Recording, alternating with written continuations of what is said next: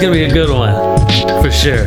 Oh yeah. This is another episode of UFO Garage. I'm Ben. And I'm Joe, and this is where we talk about UFOs, aliens, and all things weird. Yep. And we also talk about how Ben has a sweet ass beard. My beard? Your beard. Yeah, dude. It's a it's a it's a short beard. It's called a, sh- a, sh- a sheared. you know what I mean? Oh, dude. Uh, it, it's a it's a, a shovel. It's a stubble. It's a sheared uh, sheared st- sheared stubble shovel. I'm trying to make it cool. It's not. All right. you know what is cool though, man? What? We got Jocelyn on with us today, dude. man. Jocelyn Buckner. It's gonna be sweet. Yeah. she's gonna talk about some good stuff. You guys are gonna like this one, She's my fave, dude. Dude. She's so awesome. She's the queen, dude. Yeah, yeah. She, she's the one that started it all, really. Yeah, yep. She's the one who introduced us to all these people. She's the first person that we met, uh, you know, kind of in the UFO community. Yeah. Uh, she's just such a sweet lady.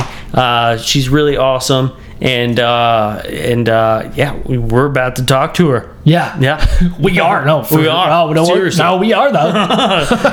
Yeah, dude. You better watch it. Yeah, hey, We will. We will start talking to her. Well, shit, dude. Let's give her a call. All right. All right.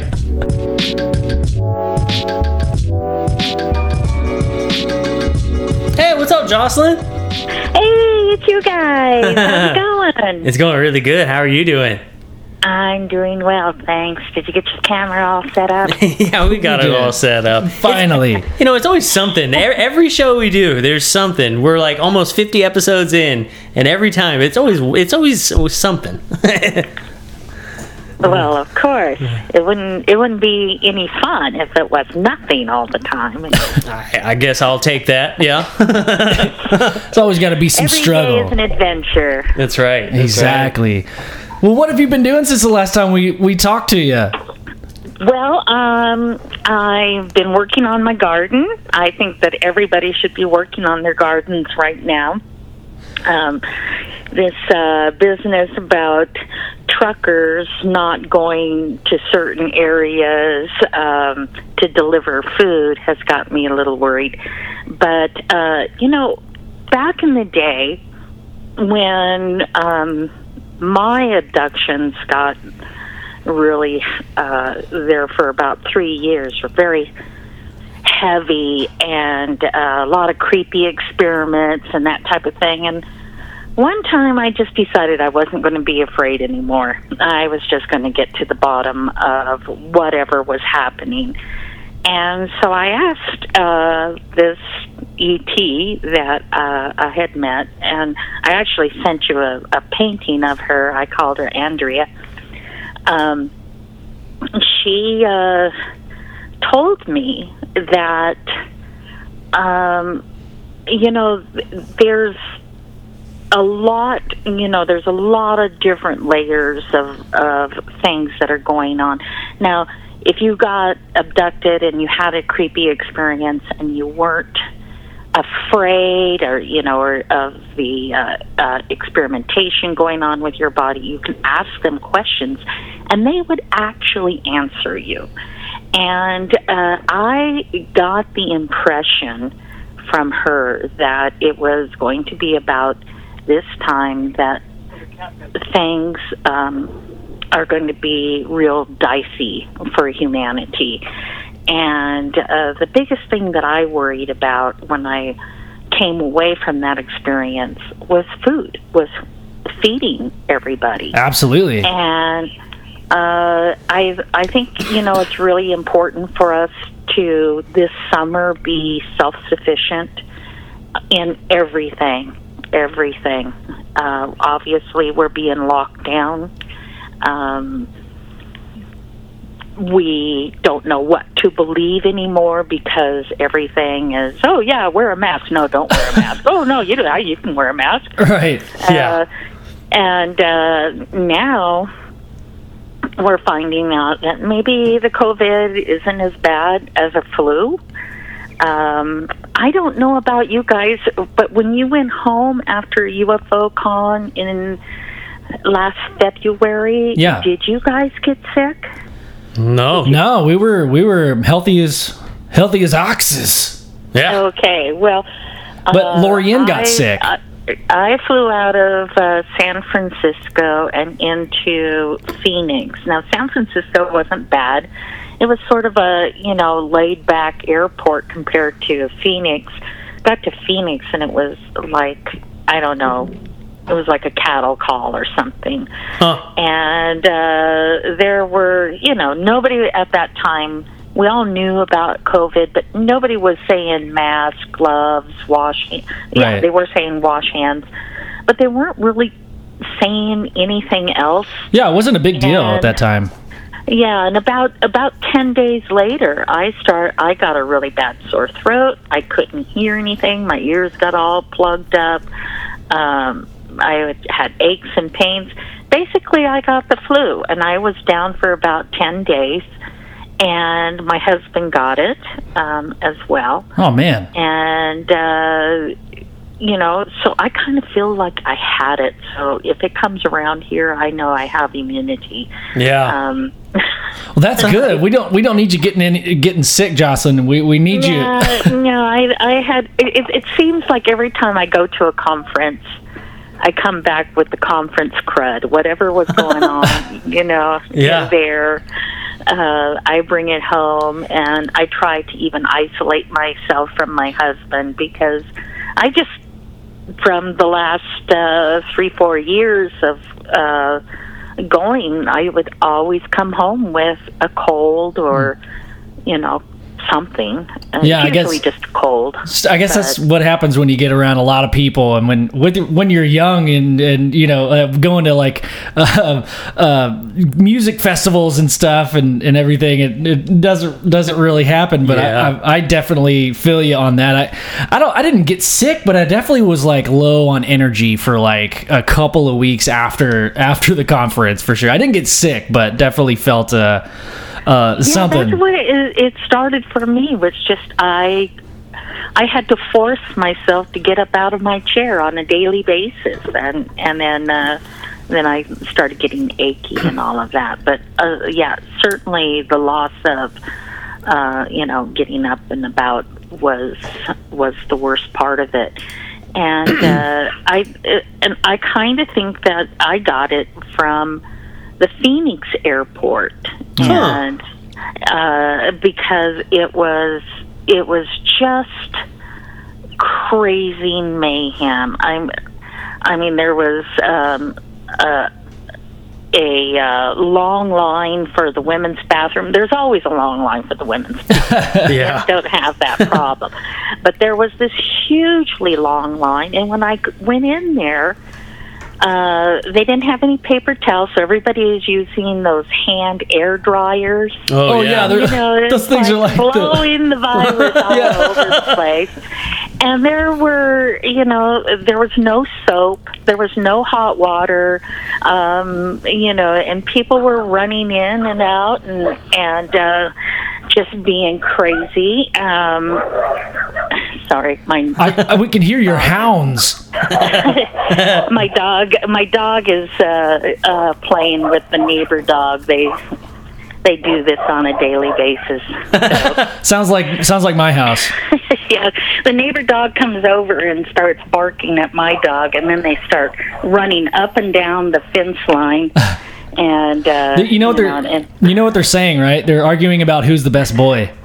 yeah except for they're both girls Oh, both of, both of my girls. point uh, taken though point taken both of my dogs are So, gir- girls uh, too. Yeah, and uh, so how are you guys been going? How's how's the baby, Joe? Oh man, she's awesome. Yeah, she's doing real good. It's it's getting to that fun point to where like now she's starting to smile and laugh and you know do all that stuff. So yeah, it's uh melts my heart every day. I uh, yeah, you know, babies are just so magical and Yeah. beautiful and Oh, she definitely is, man. Uh, you know, and it's weird because she she kind of like she kind of opened this part of me that I didn't know existed, like kind of like this lovey-dovey, like mushy, like side of me. like I, I've never Joe. really had that, and she Oh, like it has. sounds like somebody got under your skin. Oh, she definitely did. She definitely did. You know, there's, there's, you know, and I usually get accused of that. It's like, what? You're not very emotional, or like, you, you know, you just don't show show the lovey-dovey side very often. But man, when that baby came, I say the goofiest stuff all the time now. yeah. Uh, yeah. There's there's nothing better. So you're getting plenty of sleep. Uh, well, I wouldn't say that, but you know, uh, we get enough. You know, honestly, my, my wife is the real hero because you know I, I work. I get up at like five in the morning, and then I usually get home. You know, maybe around like five thirty, closer to six, maybe a little after sometimes. You know, so uh, she's nice enough to kind of do those middle of the night wake ups. Um, but yeah, I mean, and then on the weekends we we switch shifts. On the weekends, I, I I take them again. But for the most part, I mean, she's she's you know she's been great. It's been a lot of teamwork, but you know, my wife's the real hero here. Well, you know, that's Well the reason said. why they invented the family bed. I remember back in the day getting a crib and a bassinet, and I never used them. I just, you know, we, I'd get up the first night, and I was so tired, I just wrapped the baby up and brought her into the bed with us. And because the mom and baby are still on the same sleep schedules, um, I got to the point where I could roll over, change the baby with one one hand tied behind my back and and uh, with my eyes closed and stick a tit in her mouth and I would go back to sleep. My husband never even woke up. That's awesome. that is awesome. That's some, Love I that. highly recommend it. man. That's Uh, yeah. That's skill. That's multi-talented. I can I can barely change a diaper with two hands, much less You'll get one. better. You'll get better, believe me. Yeah. And, and it, you know, it lasts such a short time. I, you know, you'll look back on this time and and think, I could never think of how small they were. You know, Oh, I know. how yeah how uh, I remember my husband always used to carry my daughters around in what we called the football um, hold. You know, the baby would just lay on his arm, and he would cradle her uh, the little skull. And he would just walk around like that all the time. Yeah. And, uh, you know, you look at him uh, uh, just a couple of years later, and you think, man, they sure grow fast. Yeah, So they I- definitely do. I'm I'm glad that you enjoyed that because you know that was um, one of the the times that I had my baby in bed with me um, was one of the, the most interesting ET um, uh, contact experiences that I ever had Huh. and that was uh, you know uh, we were uh, my daughter was about nine months old and i had an older daughter who was seven and uh i i woke up because i could hear my daughter talking. And not only talking but she was sort of yelling. And she was saying put me down put me down put me down. Oh, whoa. and so I I uh, opened my eyes, and there were little grays, about four, five of them around the bed, and there was a taller, big nosed gray that was standing up um, next to my husband's side of the bed. He got out of the bed, and they hit him over the head with a wand or you know some sort of device and my husband said that he had um, a vision of uh, the earth just exploding Whoa. just whoa. you know just all and it was really upsetting to him and then um I think uh, there was some conversation like, "Is that what you want to happen?" And he said, "Of course not." And uh, it was like, "Well, that's where you're going to end up if you keep going down this road." And I'm laying there thinking, I need to get up and go see what my daughter is talking about. But I was absolutely paralyzed. I could, you know, I could only move my eyes. And, uh, and then finally I was released and I had, I picked up my uh, nine month old baby and uh, was holding her and walking down the the hallway with one of these grays on each side of me and we got into the bedroom and in the dark of the bedroom I, you know once my eyes adjusted i could see that my daughter was floating in the middle of of the room. Whoa. and, and it was just sort of stasis there. And she was sort of blubbering you know will you please put me down put me down put me down? And i you know i said oh my gosh you guys can't you understand what she's saying? She said put her down. And so my daughter just sort of floated back down uh, you know back to her bed and down onto her uh bed. And she um quickly got up and came over to me and and was hugging my leg and uh I could see that there was a being in the corner but it was dark and I couldn't see. So I stepped closer and this is when my 9 month old baby was holding out her arms. Like you know she wanted to go to this being and so I let her, and Wow. the bean picked her up, and my daughter was hugging that scrawny little neck and you know those big bu- bulbous eyes, and I heard her call a name or say something. I assume is the name, uh, you know, being nine months old. Yeah. she was just so happy and giggling and having a great time, and I thought, well. you know, Yeah, what Yeah. do you what do you do it- with that situation? something is going on here.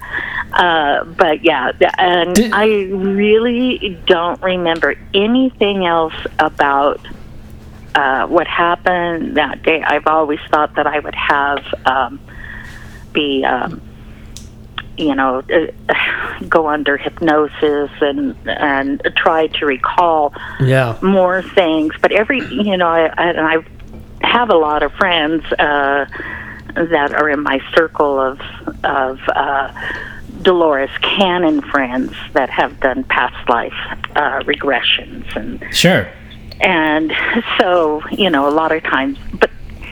We'll start out talking about that, but I never get to a place. You know, I always I always go off the rails and go talk about something else.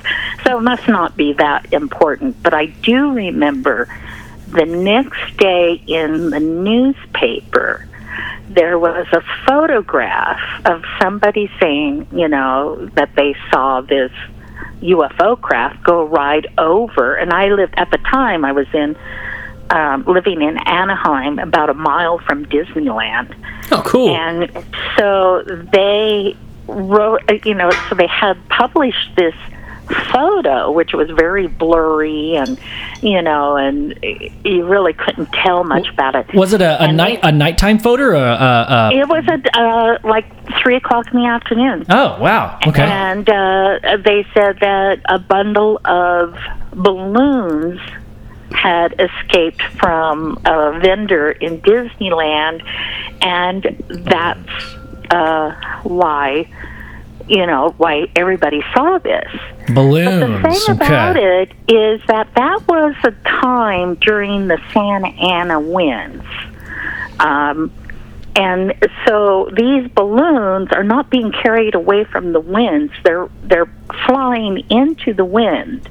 And the Santa Ana winds are really, you know, they're a phenomena that happens every year in Cal- Southern California where these hot wind will come up off of the the desert and go toward the ocean.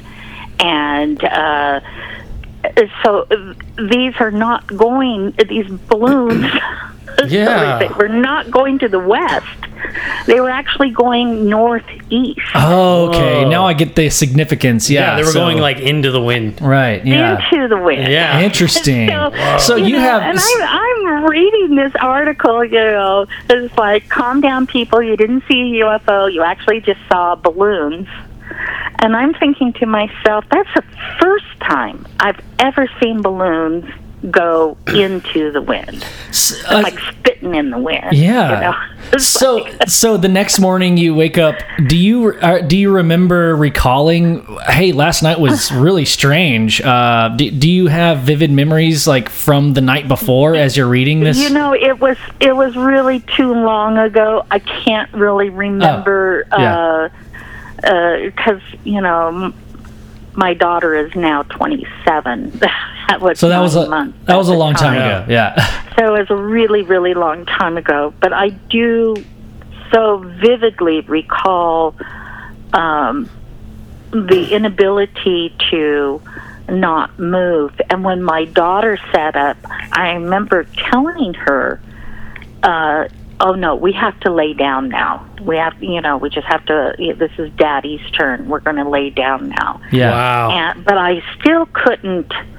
You know, I I couldn't move if I wanted to. So yeah you know it it was it was uh, uh, pretty uh, pretty phenomenal. But I was really glad that I had my baby in my bed with me that night. That's for sure. Oh yeah, you know you, you, you said just- you said something pretty interesting, and it, it kind of caught my attention on how you were saying that when you walked into your daughter's room, how she was kind of just floating there, and you had said to the ETs, "Can't you hear her?" She said, "Put her down," and then she slowly starts to you know come down.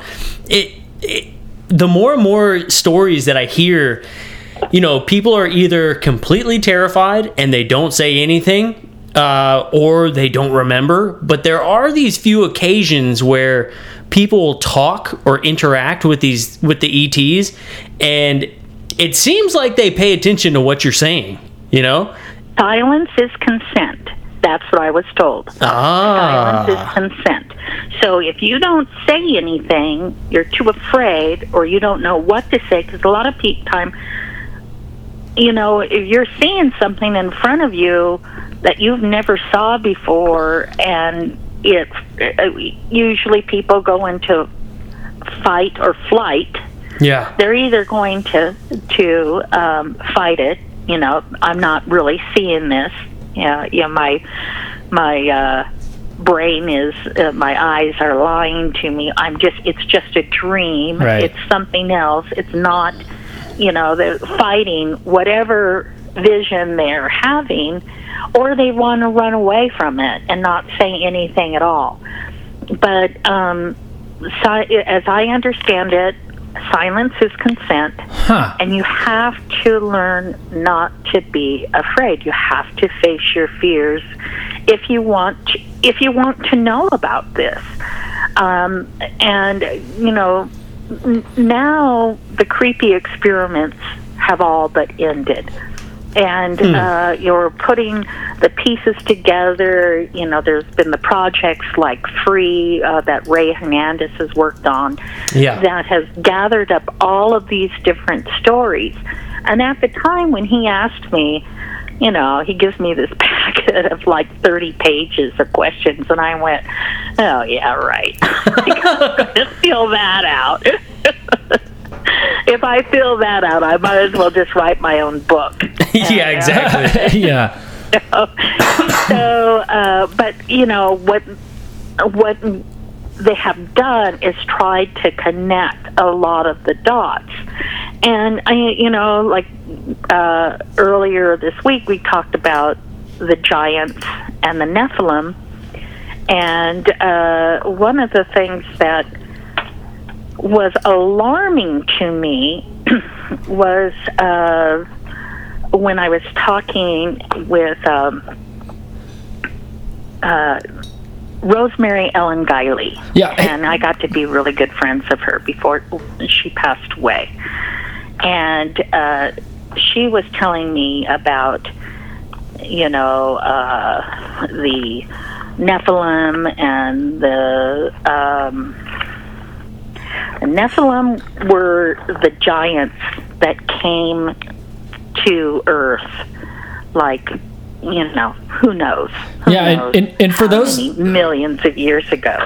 And, and for those that are listening, uh, the reason that we're, we're talking about this, and this is uh, uh, uh, this is what I definitely want to talk about. We, we brought it up. Uh, our our uh, community brought it up in our Facebook group, and there were some some dudes that were really curious about these giant skulls that are found.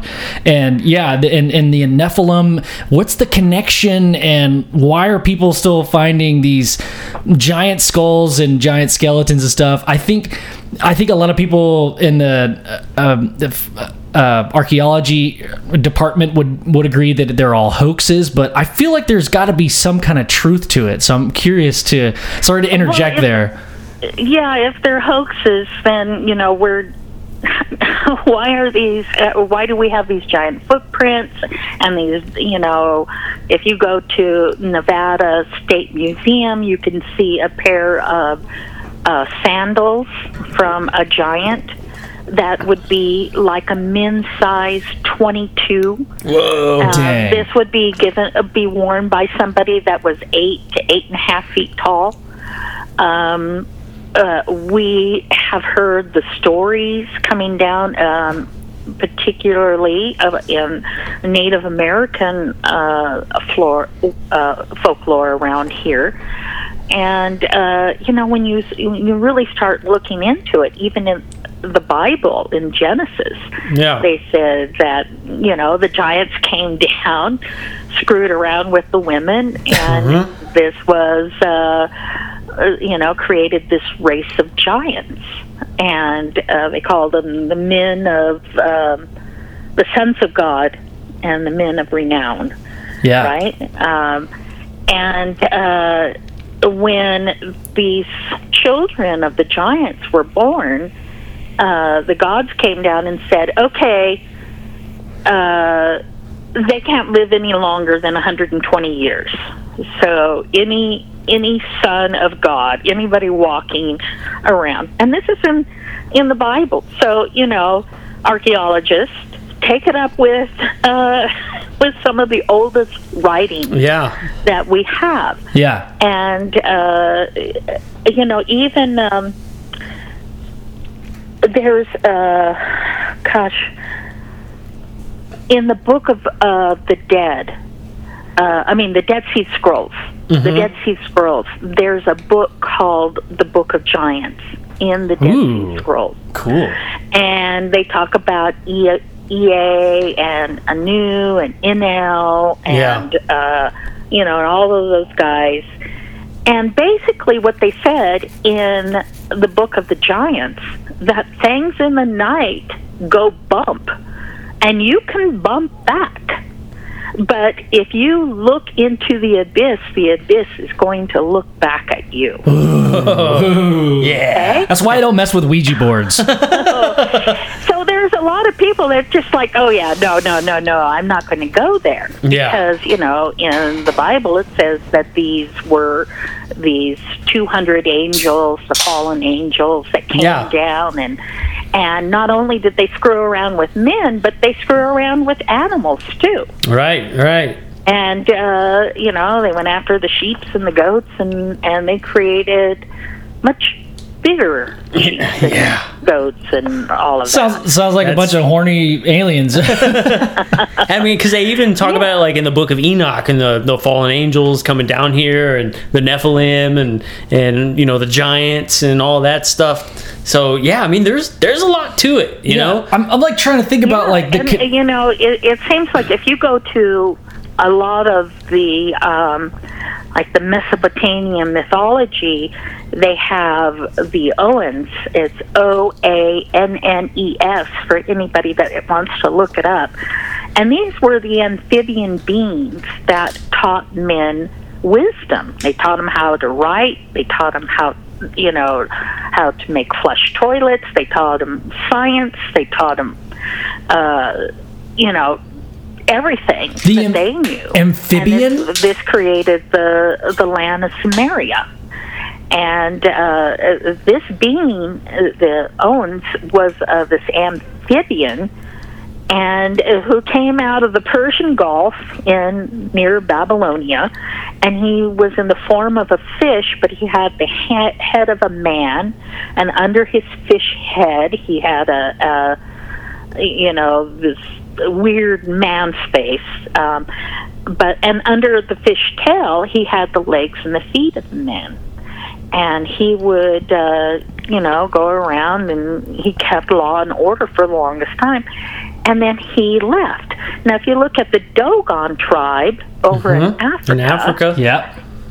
Uh, they say that a UFO landed and uh, and it poured out all of this water into the sacred lake that's there.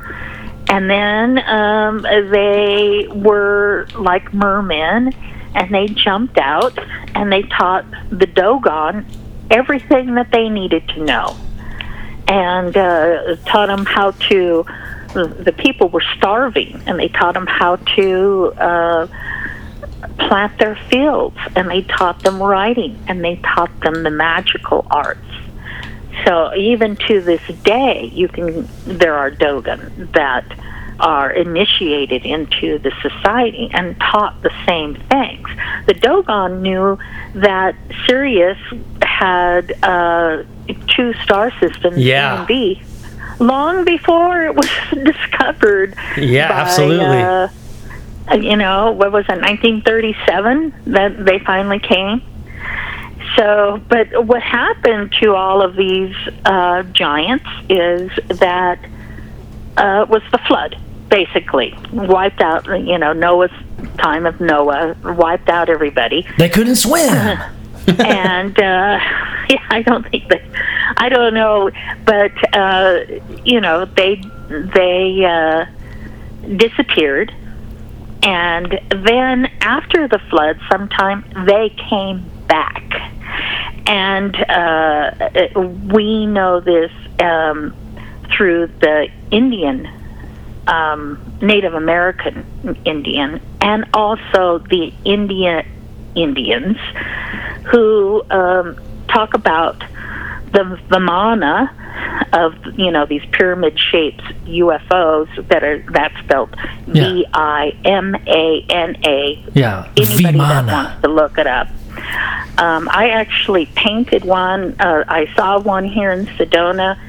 Uh, Yeah, let's talk about your Ranch. your paintings. Yeah. And uh, and so I sent you uh, a, a painting of of one, and uh, so uh, what is happening? What happened to everybody? You know, there's all these Native American tribes that just disappeared right off of the face of the earth. Yeah.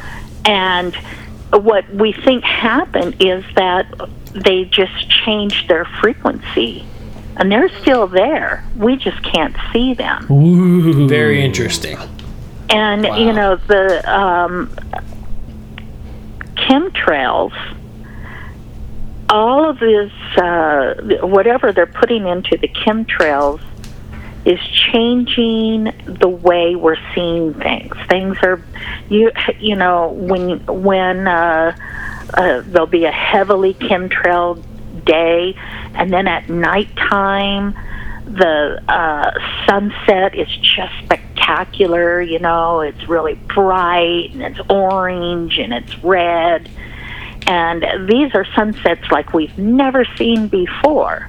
And a lot of this is because, um, you know, it's it's changing the way that the light is reflecting, and so we're seeing more. And this, I believe, this is why we're uh, seeing more orbs and and uh, more um, UFOs and all of that uh, because you know it seems like 1997 all of a sudden there's chemtrails and now all of a sudden you've got this huge massive amount of people that are reporting seeing UFOs. Yeah. So maybe the the amount of light that's able to reach past our atmosphere is kind of limited due to to the the particles that are floating around in our atmosphere and preventing the light mo- uh, you know the the photons from reaching our eyes and you know the, Well, actually, it's making us see a more wider range Okay. of light because it's it's putting these um, metal particles into the air, which is reflecting, Reflecting the it, yeah. light. And uh, so, and our eyes are, are getting used to to this, and on the same token, we're getting things uh, that are destroying our eyesight, like looking at a computer. Yeah. You know, Yeah, you know, Uh, I always I always think about like, uh, what did people do back in the day with no sunglasses? Like, it's so dang bright outside. Maybe that's exactly. there you have it. We're hats. That's right, and there's there's more macular degeneration now than there's ever been in the history of Huh. of humanity. And I believe it's like we're, we're walking outside and and there's all this extra light that we're seeing and it's in a spectrum that we've never seen before and so it, we're literally burning our eyes out. You know, I kind of, I kind of like uh, think about it analogous to a rainbow, where a rainbow you're seeing the water mo- molecules and, and the atmosphere reflecting off of the curvature of the Earth from the sunlight. There's you can only see a rainbow after it's rained, or if you're looking through like a water hose if you spray it at a certain angle. I'm thinking about Right. that that mindset with with Right. connecting that to why we're and able to you- see. Did you see that red rainbow that was it was in the paper? I mean, um, all over the internet last week. Oh, I didn't see that. I didn't see that. No. Yeah, you look up the red rainbow. Red Oh. rainbow. I mean, there there's some pretty Ooh. Whoa. things that, that are Whoa, happening. that's pretty weird. Yeah, yeah. So um, I just wanted to say a couple of things about the Giants and getting Oh. back to that. Yes, please. um, because uh, you know the Giants are not going to be our saviors. Let's let's get that straight right now. But there are people that are seeing giants now. They're seeing actually living giants, and we're finding giants now. Back.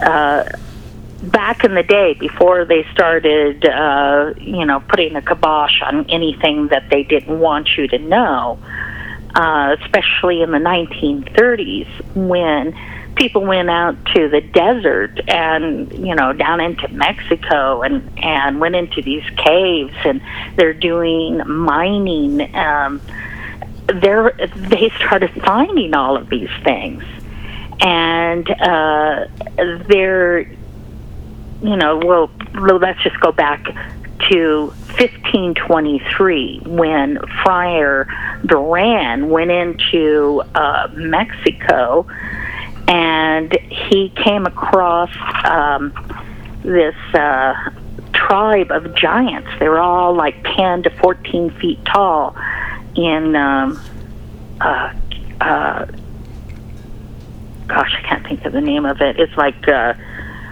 uh, Quinta Mian or something like that. But they said that these giants built um, the pyramids and Huh. uh, of Teotihuacan and uh, Cholula, and they said that Love you know Cholula. th- these guys were were not very nice, and uh, you know uh, they were there was uh, a lot of Native Americans that really hated the giants. Huh. Well, the giants were cannibalistic. Ah. They're um, here in um, Arizona. Um, there was a, a tribe. I can't, I'm trying to. I'm uh, racking my brain trying Yeah. to remember the names of them. Um, I'm, I'm just thinking about. one tribe was found by Coronado here in in oh Co- Cococa, Cococa, and uh, these guys were eight to ten feet tall. They were very strong, and uh, if they got mad at you, then they would capture these humans and they would torture them um, by you know tie them to the stake and then they would run up with these really sharp knives and carve off a pound of flesh Oh. and then go go barbecue it and eat it in front of the the person on the stake. Oh man. Damn, like Oh, so, some charcuterie. It really is. and then you know, even um, there were uh, talk of of giants that lived in uh, the Grand Canyon. And uh, they uh, there's this one cave in the Grand Canyon called uh, Kinkaid's Cave. It was so full of uh, giant mummies and uh, artifacts uh, that Woodrow Wilson went went over to see it in 1919. Wow. Wow. So And, what? yeah, because he wanted to check it out, and then once once he checked it out, he had the Smithsonian just shut it down. Yeah. So what are your thoughts? Whatever they found on- scared him so much. Yeah. So what are your thoughts uh, on why why the subject has been pushed and suppressed so much? Why is it not mainstream? Do you have any ideas I'm like why why is having an uh, uh, uh, a giant relative so detrimental to I guess our psyche? Yeah, you know, I I asked uh, um, Rosemary and Ellen Guiley, um, bless her soul, uh, the same question, and and uh, you know, and, and was tying it into the ETs and even some of the people that responded to the free. Um, uh, questionnaire said the same thing but um, there is in one book of Enoch, um, and and we know that Enoch, you know, he supposedly never died. He just ascended to heaven. He was 365 years old, and he was told by God, you know, take down all the information you write, write lots of books, uh, books, and take it back down to earth so that everybody knew. And one of the things that he said was, um, you know, the Nephilim were they weren't really very nice, um, Right. and You uh, sound like a grumpy thing. yeah, they and their children uh, with the humans were called um, the Raphaim. Uh, and uh, if you look at the word Rapha, it means dead. And uh, so they believed um, uh, back back in the time of Mesopotamia that demons were the disembodied spirits of giants.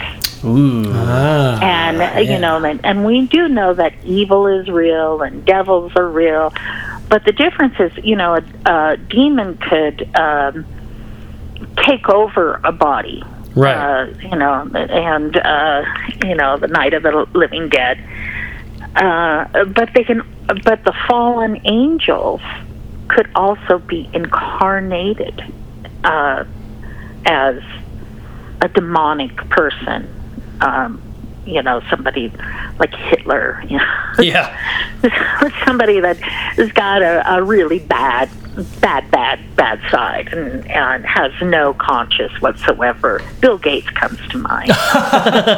Soros comes to mind. Right. yeah. Um, Yep. and but one of the reasons that uh, there were so many people from the Middle East, from uh, you know Syria and uh, certain parts of Iraq and Iran, that were against abortion, is because these you know the dead babies had to go someplace, and they would be harvested by these Nephilim that are still here. And, uh, and they would Oh. take that life force.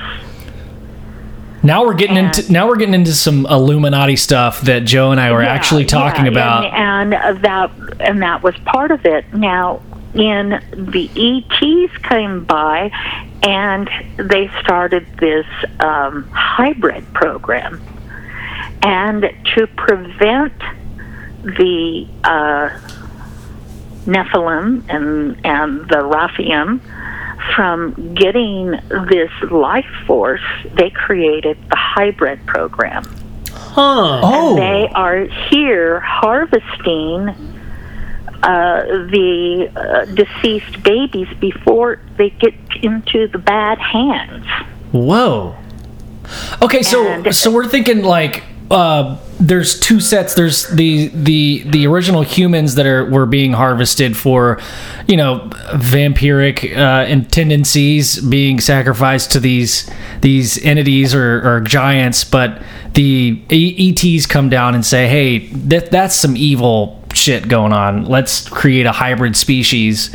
And prevent you guys from feeding off of the life force of, of humans. Is that That's that is correct. And um, when they they saw exactly where we were going, you know, we're headed straight towards Armageddon at the moment, and uh, they, there's a lot of people e- that have ET experiences that really believe that we're going to blow ourselves up, and that uh, the ETs will then come down, re-terraform the Earth. They'll take the hybrids that cannot be uh, held, on, you know, for adrenochrome or you know any of the satanic rituals because they don't have it in them wow? Wow. been hybrided out. And but we're already seeing these hybrids um, come into to being, and uh, you know, like um, was that beautiful woman that we met at UFO Con um, that talked about it. Uh, Geraldine. Oh Yeah. So- Ocasio. Yeah, Yeah, yeah. Orozco. I mean, clearly, yeah, something like that. clearly she is a hybrid starseed type person yeah. and she is a teacher she is telling people you know how uh, you know what how things are going and uh, the thing about it is uh, you know i've I studied with Dolores Cannon for nearly 20 years, and I did a lot of past life regressions, and uh, I specialized with ET experiences. And a lot of these people that are coming in are coming in as volunteers. They're saying, I'll do it. I'll do it. I'll do whatever it takes to, uh, you know, to bring in the higher consciousness of man right. so they don't blow themselves up.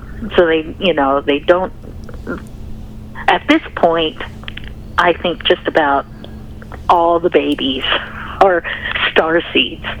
Um, I, there's just something really, really wonderful about them, which is the reason why I think people like Bill Gates are giving them um, vaccinations at birth that is, you know, shutting that part down Oh my gosh.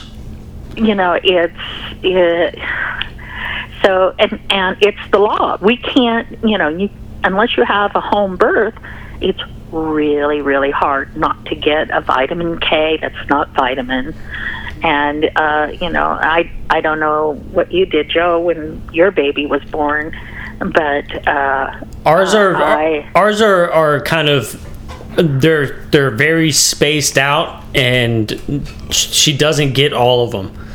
So we're very we're kind of particular on on what we're Yeah, you know everybody needs to pay attention to that. So God bless you, and you know, however you, I just said no, absolutely not. But Yeah. that was 27 years ago, and things are a lot harder now.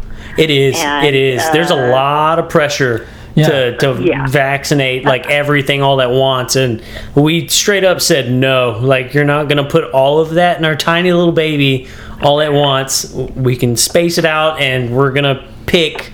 You know what we want and what we don't want, but Hell you can yeah. definitely feel the pushback from them. I You know, think that's you know that's the only thing that you can do, and um, that's probably you know probably will save her life one day. Yeah. You know? Uh, I I had I had a lot of conversations with one of my best friends. We were pregnant together, And, uh, you know, my kids never had a vaccination.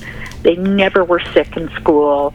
They never had ear problems. Matter of fact, my youngest daughter, who, like I said, is 20 something now, and she had her first dose of antibiotics when she was 22, and that was for a dental uh, surgery. Yeah. So you know, I didn't I didn't have that kind of problem, and yeah, they they got chicken pox and they got the measles, and now they're immune.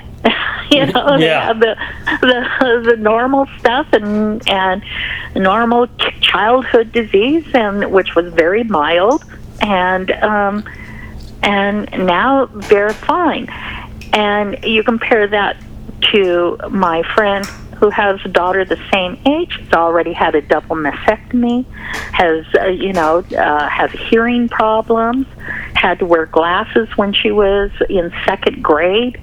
Uh, uh, she got her periods really early. You know, all this weird stuff Yeah. and uh, you know, basically, uh, you know, we're lived in the same area, drank the same water, went to the same schools, and uh, you know, both basically had good genetics going into it. But she was a advocate about getting vaccinations, and that baby uh, that she had when that, that child was four years old spent more time in the hospital than she did at home. Yeah. Yeah. And You gotta, you know, you and got- so so what do you do? You just you just do your homework and you try to make the right decisions and all of that. And God bless everybody. We all know that they're waiting for the COVID vaccination before um, they let us uh, leave our houses. Oh, I And- know. Yeah, that's uh, really you know, hinky. Yeah, there's, There's- there's what they don't tell you is that right now they've got 2,500 people uh, in in uh, testing that volunteered. Seven have died. Do you see that in the mainstream media? Nope, not at all. 97 of them, of the women, are now sterile. Do you see that in the mainstream oh media? no, are you serious? Oh, I, So, uh, Where- you know, so you're going to take that vaccine? No, I'm not.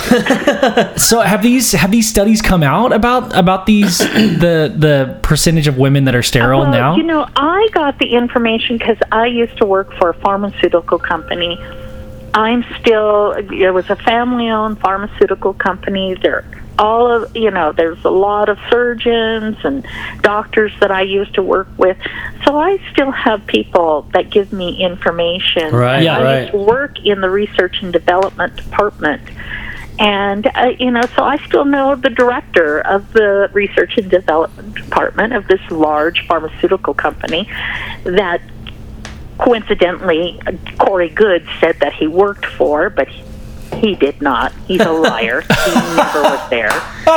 Um, and, uh, and and so I get some of the information from you know uh, deep from from my friends. yeah, well, we can't. And I really don't- can't say, Yeah. you know, I just have to wait. Uh, I get this information and then I just have to wait. Yeah. Yeah. for it It's an ins- to, inside uh, source. Hit the, hit the news. But um, uh, the other thing that I was going to tell you about giants is that how they disappeared and they vibrated into this other realm of existence, but we're still seeing them, and they're seeing them all over the world. And uh, like the Native Americans around here, some of them call, you know, they've got like 200 different names for Bigfoot. Um, they call him Big Elder or Big Brother or the Night People or the Stone Coats. Uh, Stone coats. Yeah, Sounds or- like a cool band name. Owl Yeah. Woman or Big Owl. These are all you know names for them, and they're always found uh, on ley lines. And if Oh. you don't know what a ley line is, it's L E Y um, line. And uh, the Earth has natural history. It has, uh, I mean, a, a natural um, system of energy, and it it's like these meridians between these points create this line, like the rose line, like you know. Right, right, yeah. Yeah, and uh, here in Sedona, we've I have found so far about thirty ley lines. Some are a lot stronger, and they're all around the vortices here. Oh wow. Yeah. And uh, And it has the- something to do one with, of the big uh, points that co- that comes together is the reason why Bradshaw Ranch has such a, a lot of activity there. Is that's where about five ley lines come together, and uh, right around that point. So there, there's the big girl there. There's uh, and there's been a lot of sightings. And you asked me earlier about an update about Bradshaw Ranch. Yes. I the last time I was out there, I have to say, it was about a year ago. I've been meaning to get out there, but you know, I'm uh, pretty lazy.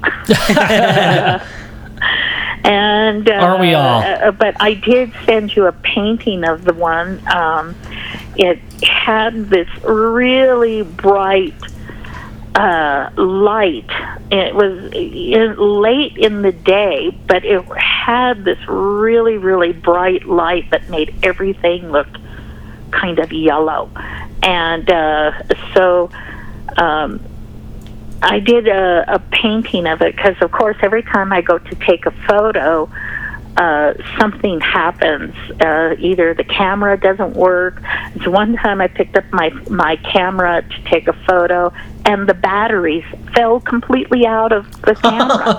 I mean, you know, how does that happen? Yeah. Just, or the batteries just absolutely drain. Wow. Uh, you know, as soon as the UFO comes over, uh, you don't you know have any battery in your your uh, cell phone, and you don't have any battery in your camera. So you might as well just forget it. And that's the reason Yeah, why I yeah. had to start just uh, coming back and and kind of sketching things out and. Uh, and I started doing these watercolor paintings of them. Um, when I I've been working on a book, so these are actually the ones that I'm going to be using for my book. Yeah, they're beautiful. And they're I- awesome. So I sent you one that uh, I was at. It was about a year ago. I was at Bradshaw Ranch with a friend of mine, and uh, we stayed out there for two, three hours. We took some photos. Nothing really happened, you know. We were just sort of walking around the perimeter, and uh, the Bradshaw Ranch has been taken over by um, Northern Arizona University, and Right, right. they made it a, a garden out there. And uh, so you can't really get onto the property, but you can walk around the perimeter. And uh, it, and that works because you just invite the unseen others over. Yeah, yeah. Come on over let me take your photo Yeah. and uh but uh we were leaving and we were actually in the car and and uh I was with my friend and she has a um a, a rav and it's a newer car maybe two three years old and um uh it wasn't running right you know it was like missing it, it Yeah. It was like maybe somebody put a banana up the tailpipe. Or something. I don't know, but it, it really wasn't. It, it it wasn't running right, and so she pulled over because she wanted to, you know, just double check and like you know, like we could fix a car, right? yeah, yeah. absolutely. with some sticks and stones out there at the ranch. So uh, she gets out and, and she starts to go open up the the front bonnet and look in there and look in the engine. And as she is trying to unlatch the uh, the hood, she says, "Oh my God, Jocelyn, you got to get out here right now, right now, right now." And I get out, and we see this slow moving craft coming right toward us. And that's the one in the painting and, with the, the. And it's got this really, really bright light underneath it, and my heart is pounding. And, uh, you know, it's like, why did we bother doing that CE5? yeah. I don't have time for this. oh. I need to go home. and uh, so uh, it it just went kind of kind of skirted the area where we were and disappeared. And then as, as soon as we couldn't see it anymore, uh, the the uh, car started right up.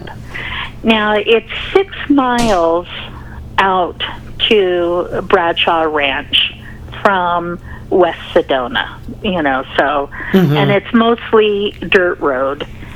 And uh, so uh, we're on this dirt road and we're talking about it, you know, and I'm trying to sketch it, and, and we're both very excited and we're chattering, we're chattering. and uh, I look up, I see this tree, and I realized that I have already seen that tree. Oh. Or it's a or it's a deja vu or something. Yeah. And we kind of went up over this rise, came down. There was this tree. We went around a corner. We went up over this rise. We came down, and there's this tree. And it happened uh, like three times. And I was just about to say uh, something, and my friend said, um, uh, "What time is it?" And I said, "Well, you know, it's six thirty or so." And she said, "I have seen that tree now four times." yeah. and I said, "I wasn't going to say anything I didn't want to scare you." Uh, I've seen that tree four times, and uh, so we get out of the car. And we look up and down, and there's absolutely nobody out there. Well, you know, it's out there anyway but a lot of times you you'll see either a homeless person camping out there or people that rent those little uh ATV type things Oh, yeah. and they'll be out there running around in in the desert and not you know nothing there was absolutely no sound. Wow. it was so i mean not a cricket not the sound of rustling we- leaves nothing. And uh you know I, i'm thinking oh my god are we dead? What happened? Are Like in purgatory. even on the planet? And um you know she she my friend just sort of stood up and put her arms akimbo and stomped her foot and said, "You let us go home right now." And we got into the car and we were home in 15 minutes. wow, that's But crazy. it took us over an hour to get six miles. That's nuts. That is insane. So, and that was and that was when we saw saw that craft. oh, Um, now I sent you also a, a picture of, uh, I mean, a painting of of uh, of the craft that I already told you about. Me and Melinda uh, on our way to UFO Congress. Yeah, I Oh, remember yeah, that. Yeah, I remember that story. Yeah. Yeah, and you know, it's like she's just chatter. She's such a chatterbox anyway. and We call her a little chatty Cathy. she's just chattering away, and she's chattering away so fast. It's like I can't even interrupt her. So, um, but I see this, you know, something that's out in uh, over the desert and it's just sitting there. It's not going anywhere. We are moving toward it, but it's not moving anywhere. So, uh, you know, finally, I get her attention, and we were debating whether or not I had my my camera at my feet in my bag, and you know, it was. It, uh, I went down to get the camera, um, Melinda said, you know, well, how come you're not taking a photo of it? It's like, oh yeah, sure. it's it's like sometimes. And y'all had y'all had pulled over, right? Yeah, she pu- no, she didn't pull over. She stopped in the middle of the road, in the middle of a highway. I love Melinda so much. in the middle of the highway. I love and, Melinda. You know, it, it's weird because that highway is between Cottonwood and Sedona. It's always full of cars. Right, and there was nobody There wasn't around. A single car anywhere. That's what's And really she weird. Stopped, she gets out and she starts laughing. And uh, I said, I, I go, well, what's you know, what's the deal? I go, it's plain, right?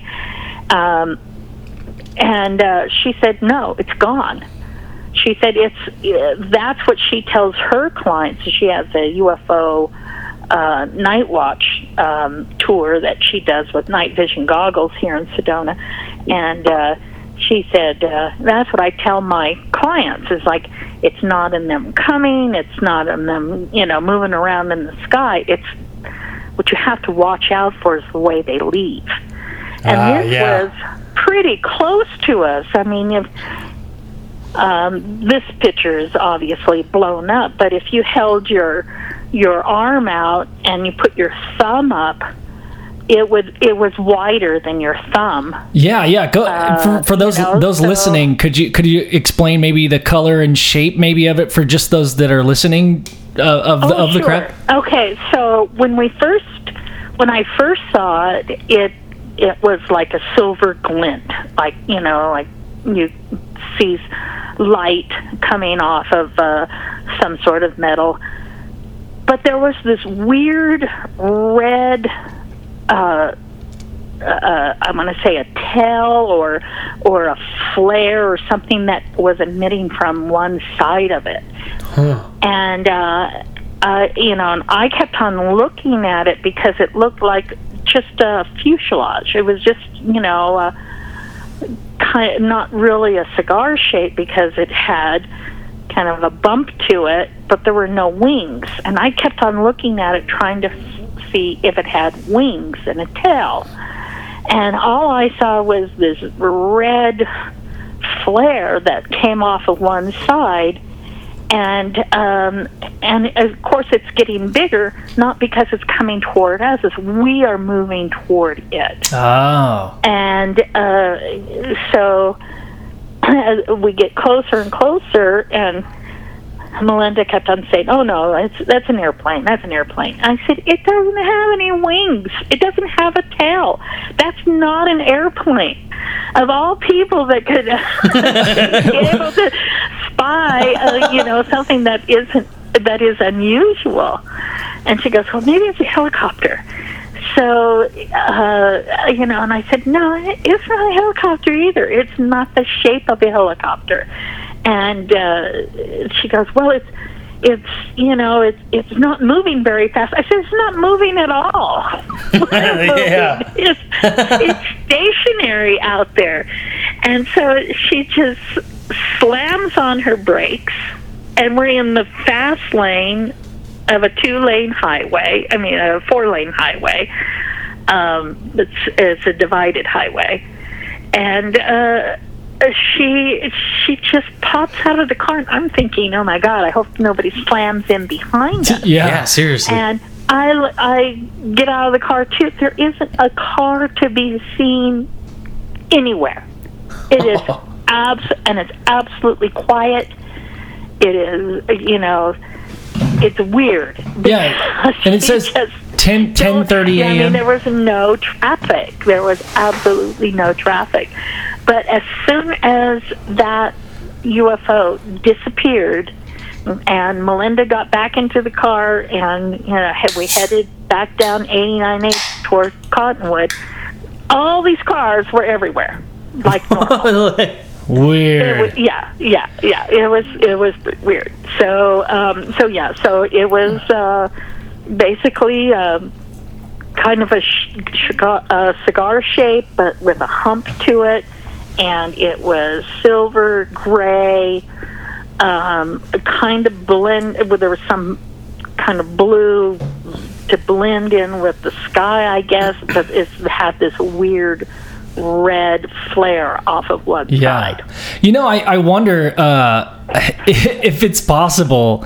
I mean, it, let's just, you know, go into total uh, theory mode here, but do you think maybe given your background and Melinda's background, this could have been some sort of like message of some sort? Maybe you slipped into a little bit of uh, you know, uh, no man's land, and they were like, "Hey, we're just either either hey, don't tell everybody about us, or or hey, we're with you. D- You're doing the right thing."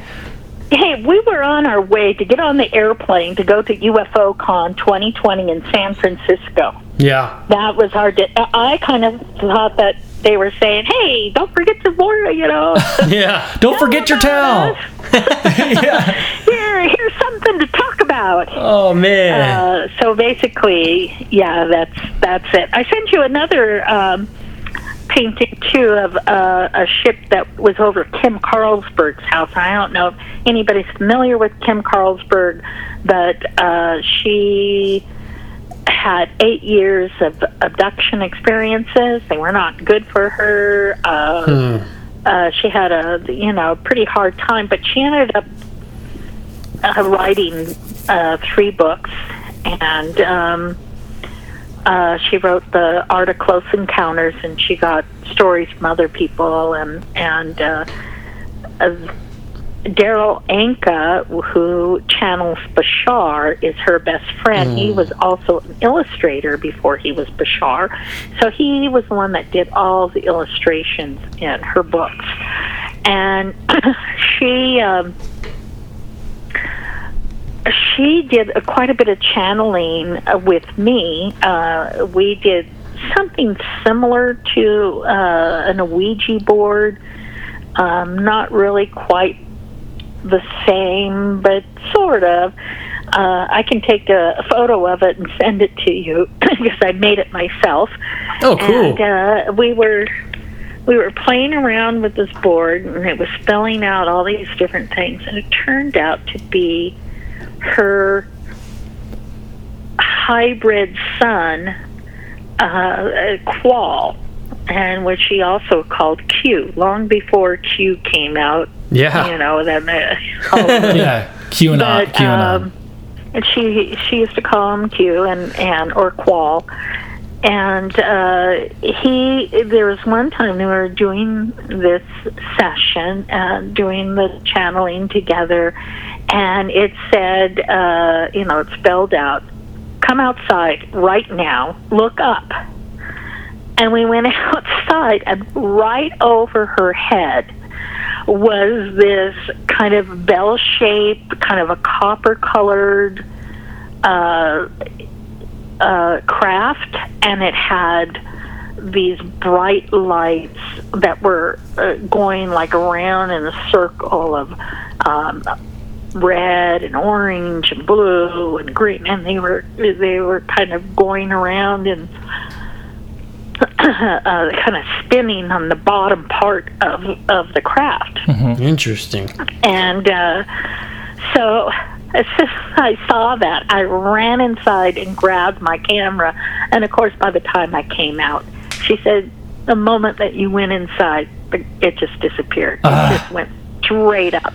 You know, sometimes I, I feel like they they can the ET can pick up on your intent on capturing it with a camera. I think they can I pick on that. They can read your thoughts, yeah. Yeah. So like anytime anybody's like, "Oh, let me pull up my phone," then they just spoof, you And know. they, and, they, and they said, not today. Sorry, Charlie. Sorry, guys. It's almost like you have to think to yourself, you know, like yeah, you you so see it. I, I did the painting of that.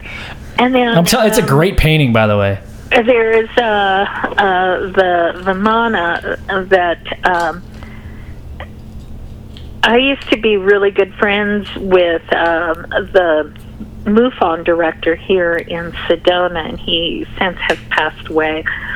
But he told me that you know he called me up one day and he goes, you know, you've been seeing anything weird over here? I said, oh, you know, Roger Daniel, I I see people, I see weird things all the time. So what exactly you're talking? About? yeah. and he said, "Well, there's people um, that have a ranch out toward Bradshaw Ranch, you know, in that general area, and um, this Vimana comes by about every night to the point that they sold their ranch and moved to Phoenix. They Whoa. just, they, you know, it's like, Wow. know what it was, and they weren't, they weren't happy about it. Tired of it. And uh, and so I said, well, about what time do they come out? And uh, and, and it was at you know some ridiculous time in the morning, like you know ten minutes to four in the morning, and and so this guy uh, that I know, who is a cinematographer, his name is Paul. Uh, he decided that he was going to go and set up in an area that overlooked one of the, you know, the the area of the ranch, and with his cameras, and he was just going to he was just going to sit up all night long, uh, weeks on end for as long as it took. But he decided that he was going to film this Vimana, and which he did. And I believe that that film, uh, um, that clip, is still on Kim Carl Carlsberg's website. Uh, if it, her website is still up, and it's just kimcarlsberg.com. And um, Carlsberg like the beer. With a C, uh, C or a K? Uh, a, a C. Carl's. K I M Carlsberg like the beer. C A R L S B E R G. And um, she, uh, uh, so, um, Oh, we're getting a 404, About- but maybe maybe it's somewhere. about uh, Sorry. 3.30 in the morning, Hmm. I get this text. Jocelyn, you got to get out here right now. it's here. It's been here. I've been filming it for about 20 minutes. Wow. Dang. And uh, so I popped up and um, got my car and I drove over there. And I saw it just as it was leaving. And uh, the uh, camera quit. I mean, he, he got about, I don't want to say 10, 15 minutes. And then his camera quit working. So he had a picture of it, but it's like way off in the distance. But it's still there. You can still see it.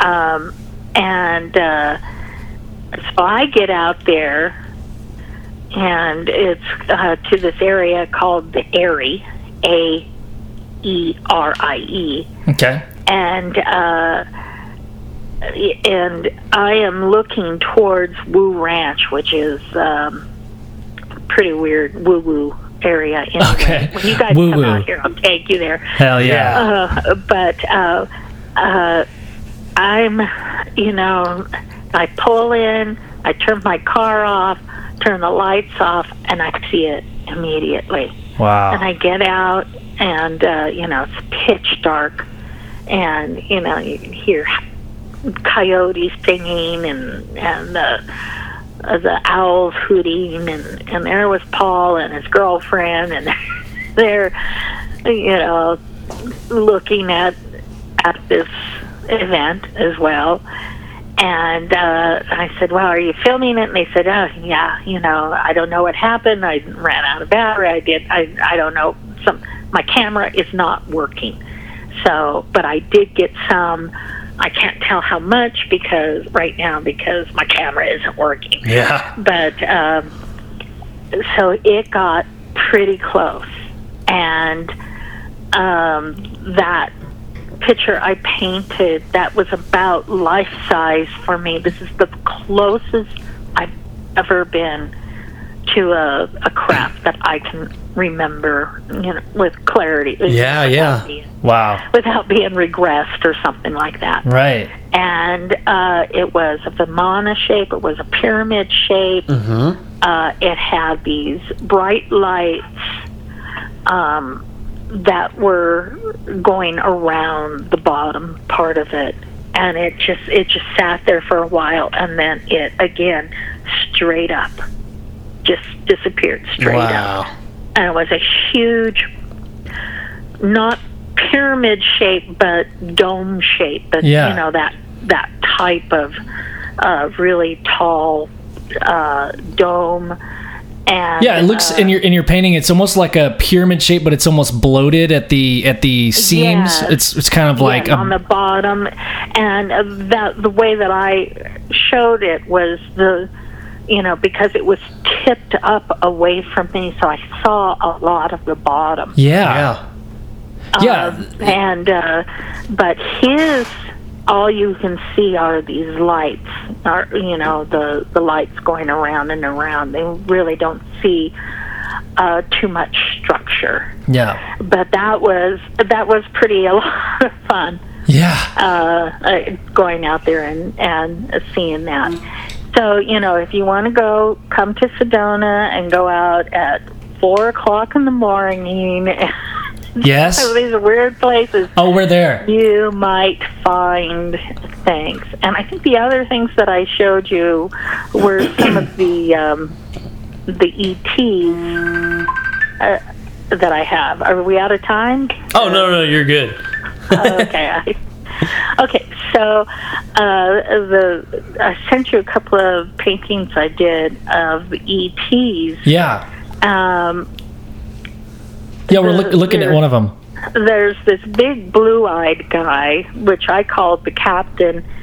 Uh, he's, you know, it's sort of weird. Is like you know something is going to happen. I uh, because they give you um, uh, clues. Uh, for me, I get a taste in my mouth like. Uh, like if popcorn were electricity, it would taste like this. Oh, Wow. interesting. Popcorn. Yeah. Popcorn.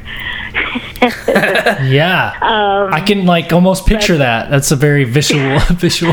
yeah, and, and whenever, and a lot of times, um, uh, like uh, uh, right before I saw this big blue-eyed guy that I called the captain, uh, I was sitting outside uh, having a glass of wine at sunset, and I looked down on the table, and there was a praying mantis that had to be at least seven inches long, Wow. just sitting on the table looking right at me. What? And uh, so, That's a big praying so mantis. These are some of the clues. It's like these unusual things and unusual size, unusual smells, unusual um, thing. And one of the things that I I took of that photo uh, of the orbs about three nights ago. That was earlier. Uh, I had I saw those orbs, or I felt them there, and so I just took a photo. And then, of course, I saw them in the photo.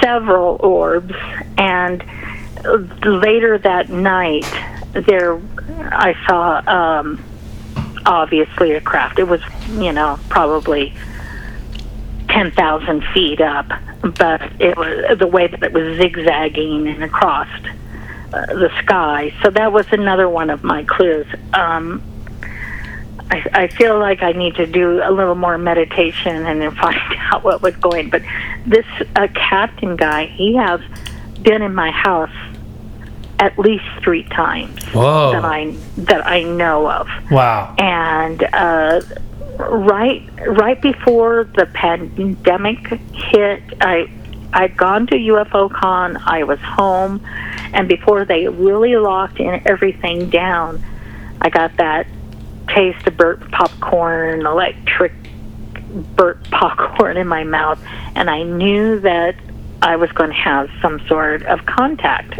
So you know, great. They're always welcome. Um, my house looks right over the area of um, the, Ren- the the GPS coordinates for Sedona that were put in the Rendlesham case. Uh huh. Yeah. Uh, so so we get a lot of activity here. yeah. Yeah.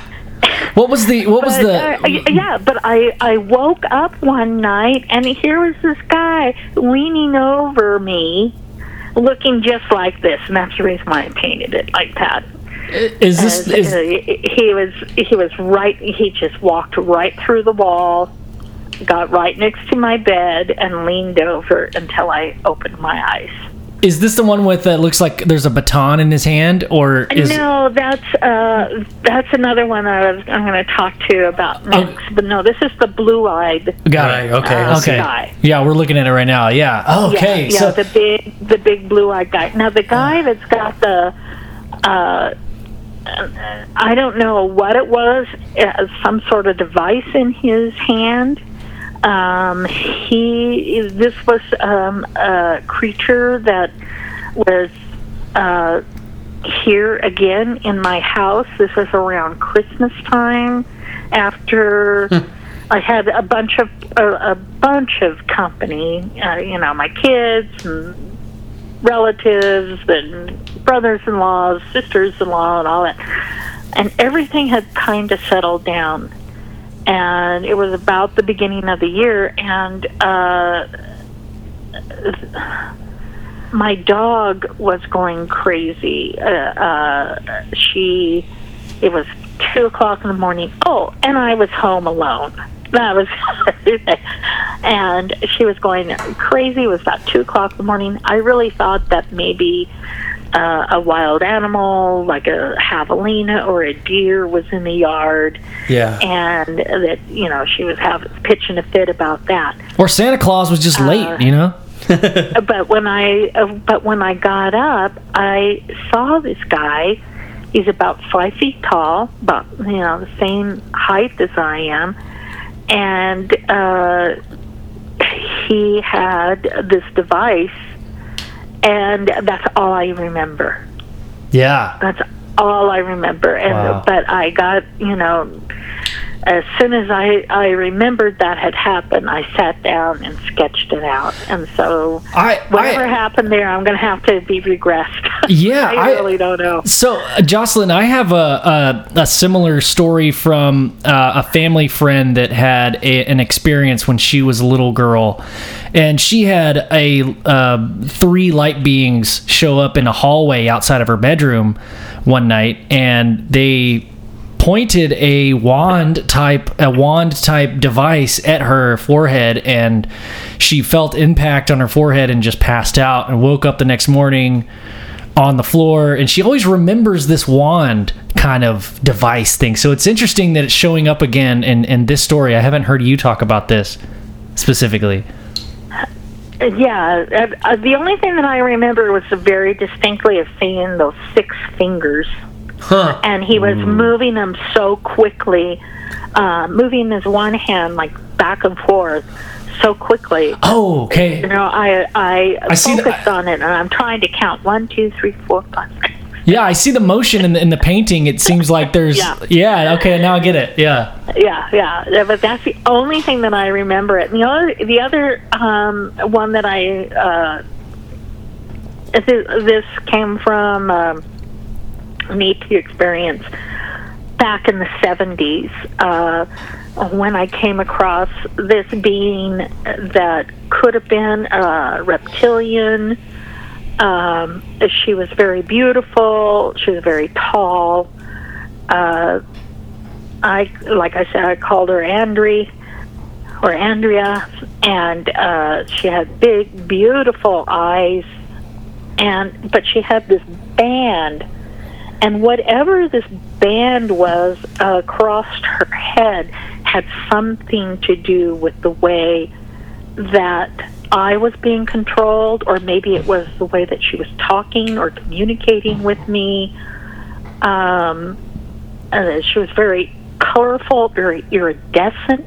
Hmm. And uh, this painting I sent to you, it's not really finished, but I couldn't figure out how to really portray the iridescence that she had. Yeah. Like, you know, like how you look at a um, hummingbird and and their feathers are kind of iridescent right yeah that's that's what it reminded me. I almost thought that she was covered with feathers. I'm Oh, not really wow. sure. Ooh. But I think that's all the the paintings and uh, photos that I sent to you this time. I love them, man. They're, yeah, they're these awesome. are amazing. Hey. I love those So paintings. awesome. They're so good. Hey, what is uh what's Sedona like in March? Is is it pretty nice? Um, March is absolutely dicey. I can say because uh, we actually have more white Easters than we have white Christmases. Really? So it can be, yeah, you know, we get, we're four seasons here. We Yeah. get snow, uh, and uh, it's it's like March can be nice and warm and beautiful, but it also can be a time when a snowstorm will come in and dump six inches. Uh, so Wow. it's uh, of course we've been in a drought so it hasn't happened the last couple of years Uh-huh. but um, i'm in the first year that i lived here and it got to be march 20th which is the spring equinox and i decided oh it's time to plant my garden because that's what I did in california on the spring equinox and I planted and I uh, hired a guy, worked up all this nice big area, and I got it all planted. Looked all really great. I my plants were doing really well, and then it snowed. Wow, that's Oh, crazy. no. Yeah, because I mean, I've, I've been twice, and both times it was in September. Absolutely gorgeous. Uh, and we were thinking about making another trip. My wife's birthday is is uh, in March, and so I was just Oh, kind of yeah. inquiring. we went in Fe- February. No, it was it was September. Yeah, yeah. So I don't know. I, I haven't been to Sedona when it snows. Well, that sounds kind of in cool. Lockdown by next March. Oh, but, I know, uh, I know. it's uh, uh, you know I I feel really bad because I'm really missing all of our UFO conferences. I mean, there's been five now that I was going to go to Yeah. that have been canceled. Man, So what a bummer. and then you know the ones uh, like Contact in the Desert and uh, Human Origins. I was supposed to be the photographer there, so uh, you know it's it's sad. And Yeah. The whole thing is sad. I'm signed up to go to um, the MUFON um, symposium in July, I think it is. Yeah. In Las Vegas. So fingers crossed. Maybe That would be cool. Dang. Yeah. Well, you know what happens in Las Vegas when you get all the the crew together. You know, it gets pretty wild. Well, you know, years ago we would go to Las Vegas um, for International UFO Congress, and it went from Las Vegas down to Laughlin, and then now it's down in Phoenix. But um, yeah, we used the first couple of years of International UFO Congress. I went, and uh, uh, I uh, that's when I met Sean David Morton, and he took me out to Area 51. Cool. Very cool. Yeah, I want to say that was probably 1999. And then uh, there was a time. I can't. What what year did the um, uh, the people from uh, uh, gosh, what do they call it? Heaven's Gate? They all- Oh, Oh yeah, yeah. The the mass suicide the thing. Branch Yeah. they all Davidian, off yeah. themselves in March, and in February was the International UFO Congress. And I was supposed to go out with uh, Sean David Morton that year, and uh, he kind of, you know, just blew me off because of all of these Heaven Gate kids Yeah. they were all over the conference all over. And, and you know you could tell because they were all like in this uniform backpacks and the, the white tennis shoes and the khaki pants and their blue shirts. And um, they just had wads of money in their pockets. Man. and uh, so uh, I know that Sean kept on taking them out to Area 51 and coming back, and and uh, I remember David Applewhite uh, talking with Bob Dean at, at the conference, and they got into a heated discussion. And they left, they were in the back part of the conference, you know, they have the uh, stage and the chairs, and then way in the back there were these tables and you know then the doors that go in and out. And they were back there on the table um, and they were talking and they were getting louder louder to the point where you know you could hardly hear whoever was talking was you know having a hard time talking over them. And uh, uh, so they left and they went into uh, one of those little conference rooms off to the side of, of the main um, reception area where you check in. And uh, right next door to it, to this conference room, was the women's bathroom. I just happened to need to use the restroom, and when I came out, and I had heard them before when they were at the back of the room, um, uh, uh, I think that somebody asked them to leave.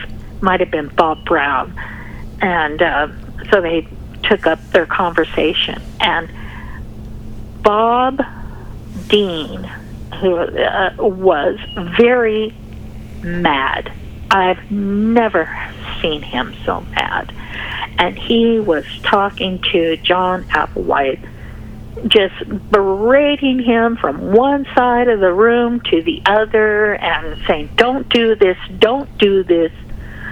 You know, you're nuts, don't do this.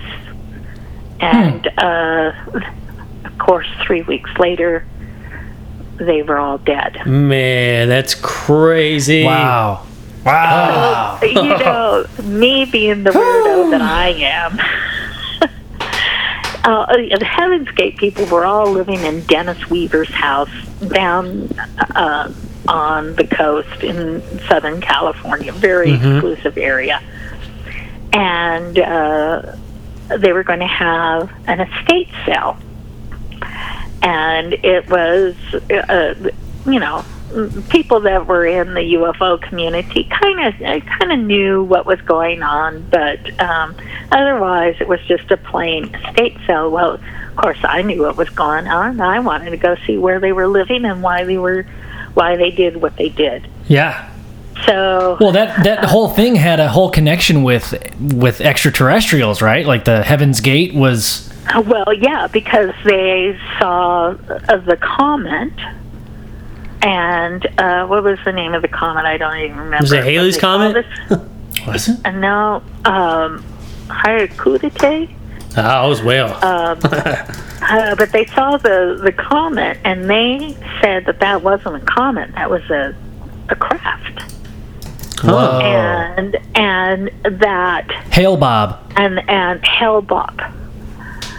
and that um, the way to get on that craft was there was only one way, and that is to be harvested. Oh. You know that they would harvest your life force. So as they're, the Oh, ship's man. flying over, you have to kill yourself. So you're you're So you you're. had to kill yourself in order to get on the on and there was a particular time that you had to do this. Like a order, window. You know, uh, yeah, in order for your life force to be harvested beyond the craft. wow. And now remember, there were these guys, and when we saw them at the UFO Congress, they just had wads of cash, wads and wads and wads.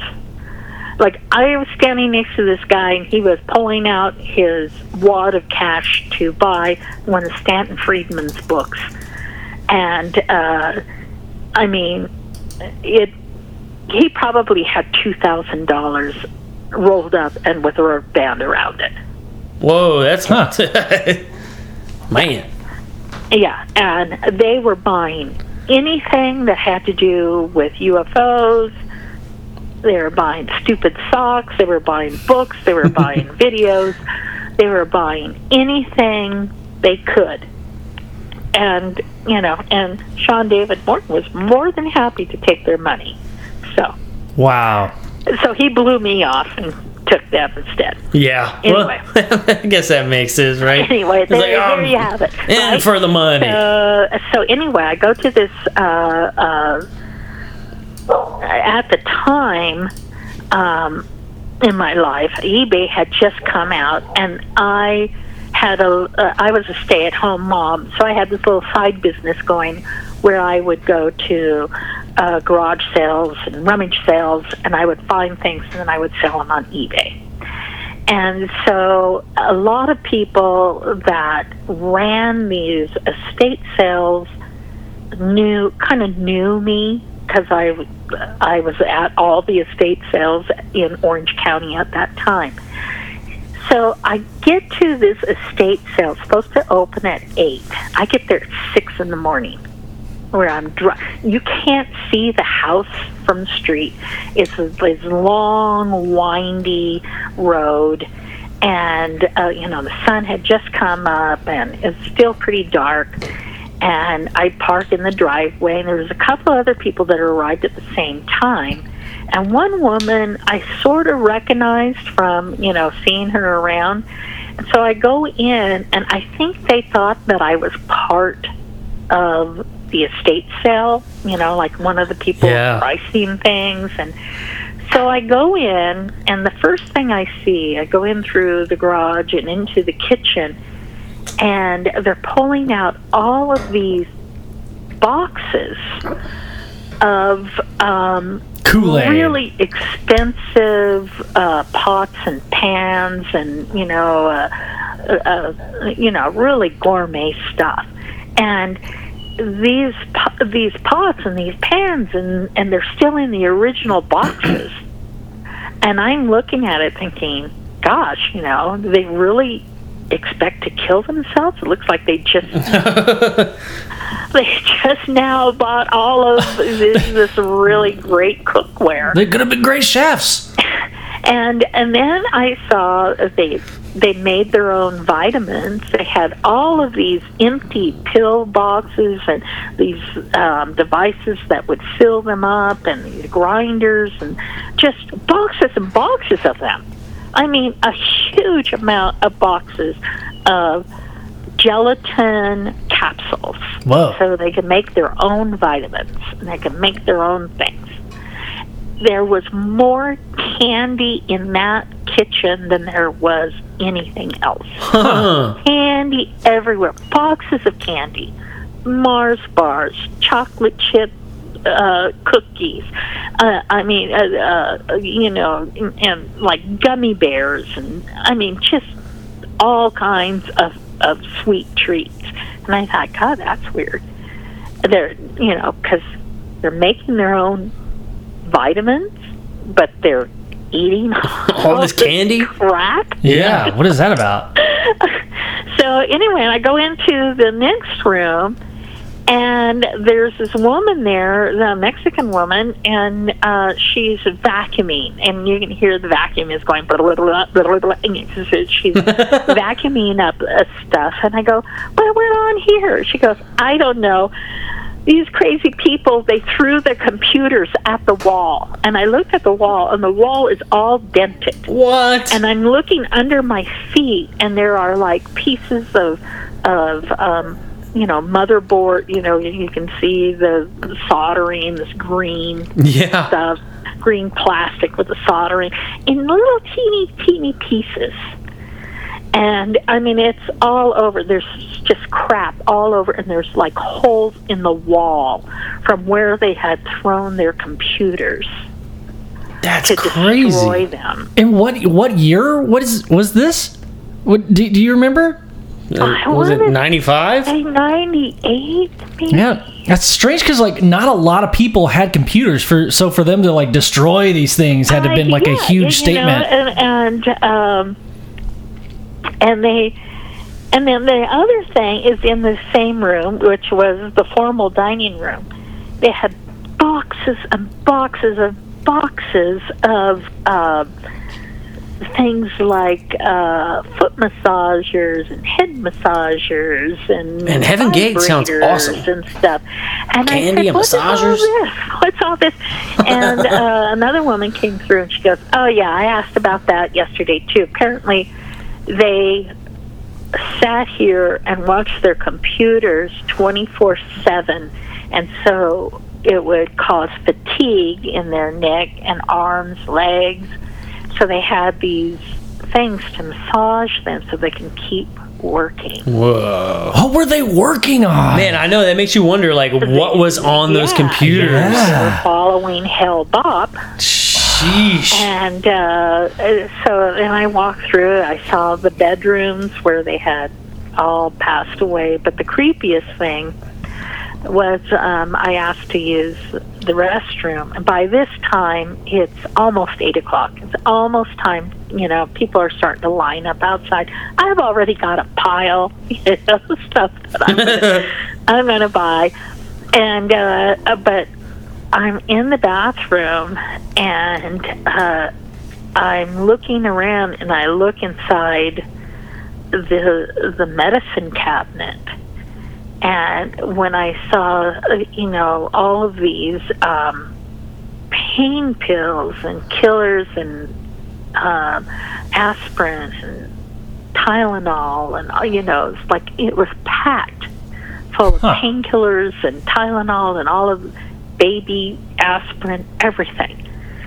And I'm thinking, God, that's so weird. And I closed the the mirror, uh, this mirrored cabinet, and in the mirror behind me, I saw this um, Asian-looking guy staring at me, and I got so afraid What? like I could feel his fear.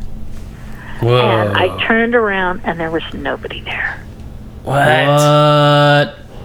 Absolutely nobody there, but I could feel the fear from the bottom of my toes to the top of my head.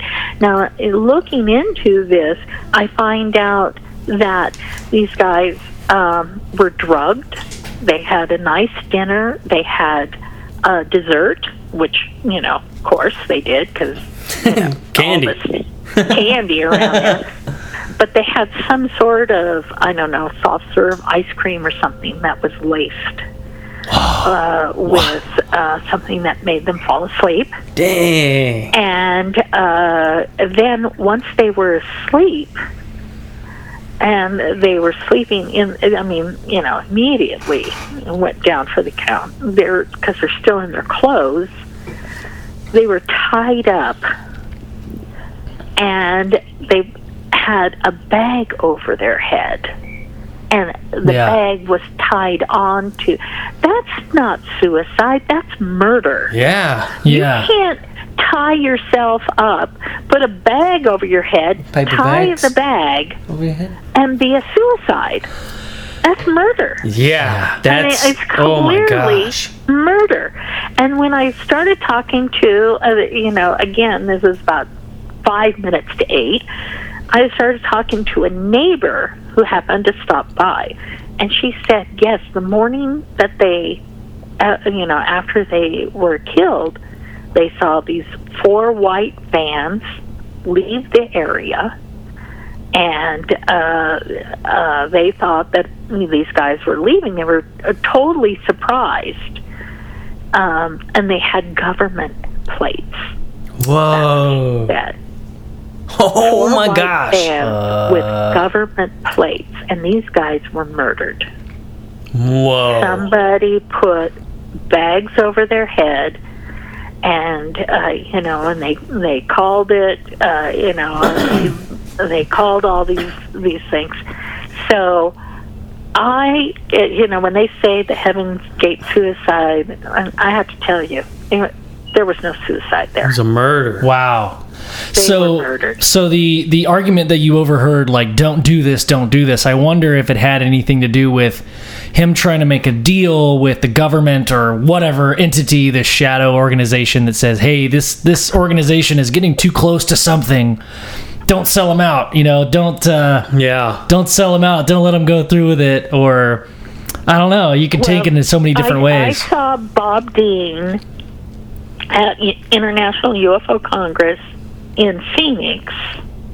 Um, this is when it was at Fountain Hills. So, um, and uh, it was probably his last time that he was there, and um, he was getting pretty drunk, uh, drinking his whiskey. Tight. And I asked him about it. And uh, he is and Bob Dean didn't want to talk about it, but he was very agitated to the point where uh, Kerry Cassidy came over and told me, asked me not to ask him any more questions. Wow. Ooh, man. Sensitive subject. Yeah. Dang. Yeah, definitely. Sore spot. Wow. So whatever whatever happened, we'll just really never know. But um, yeah, honestly, there was something pretty weird about the the whole thing. The, Yeah. the- that whole Yeah, I wonder. uh, has there yeah. Just, has there been any anybody else that have has come out to to bring light of any of this situ- of, of the, these details? I mean, I've I haven't really looked into it too too much, but I did watch like a docu- a short documentary over the Heaven's Gate Yeah. thing, and and it didn't say anything about a conspiracy or or or anything like that. So this is like brand new information, which like you know I, I wonder. th- I mean, you can't be the only person to be some kind of you know connected to this or seen the back sto- uh, the background of of some of this stuff. Like who who else knows? Yeah, who else knows about this? Yeah, Yeah. that's awesome. yeah. well, I think Kerry knows, and I think John David Morton knows. Sean David Morton is still in in jail. He's got cancer. He's asking to be um, released.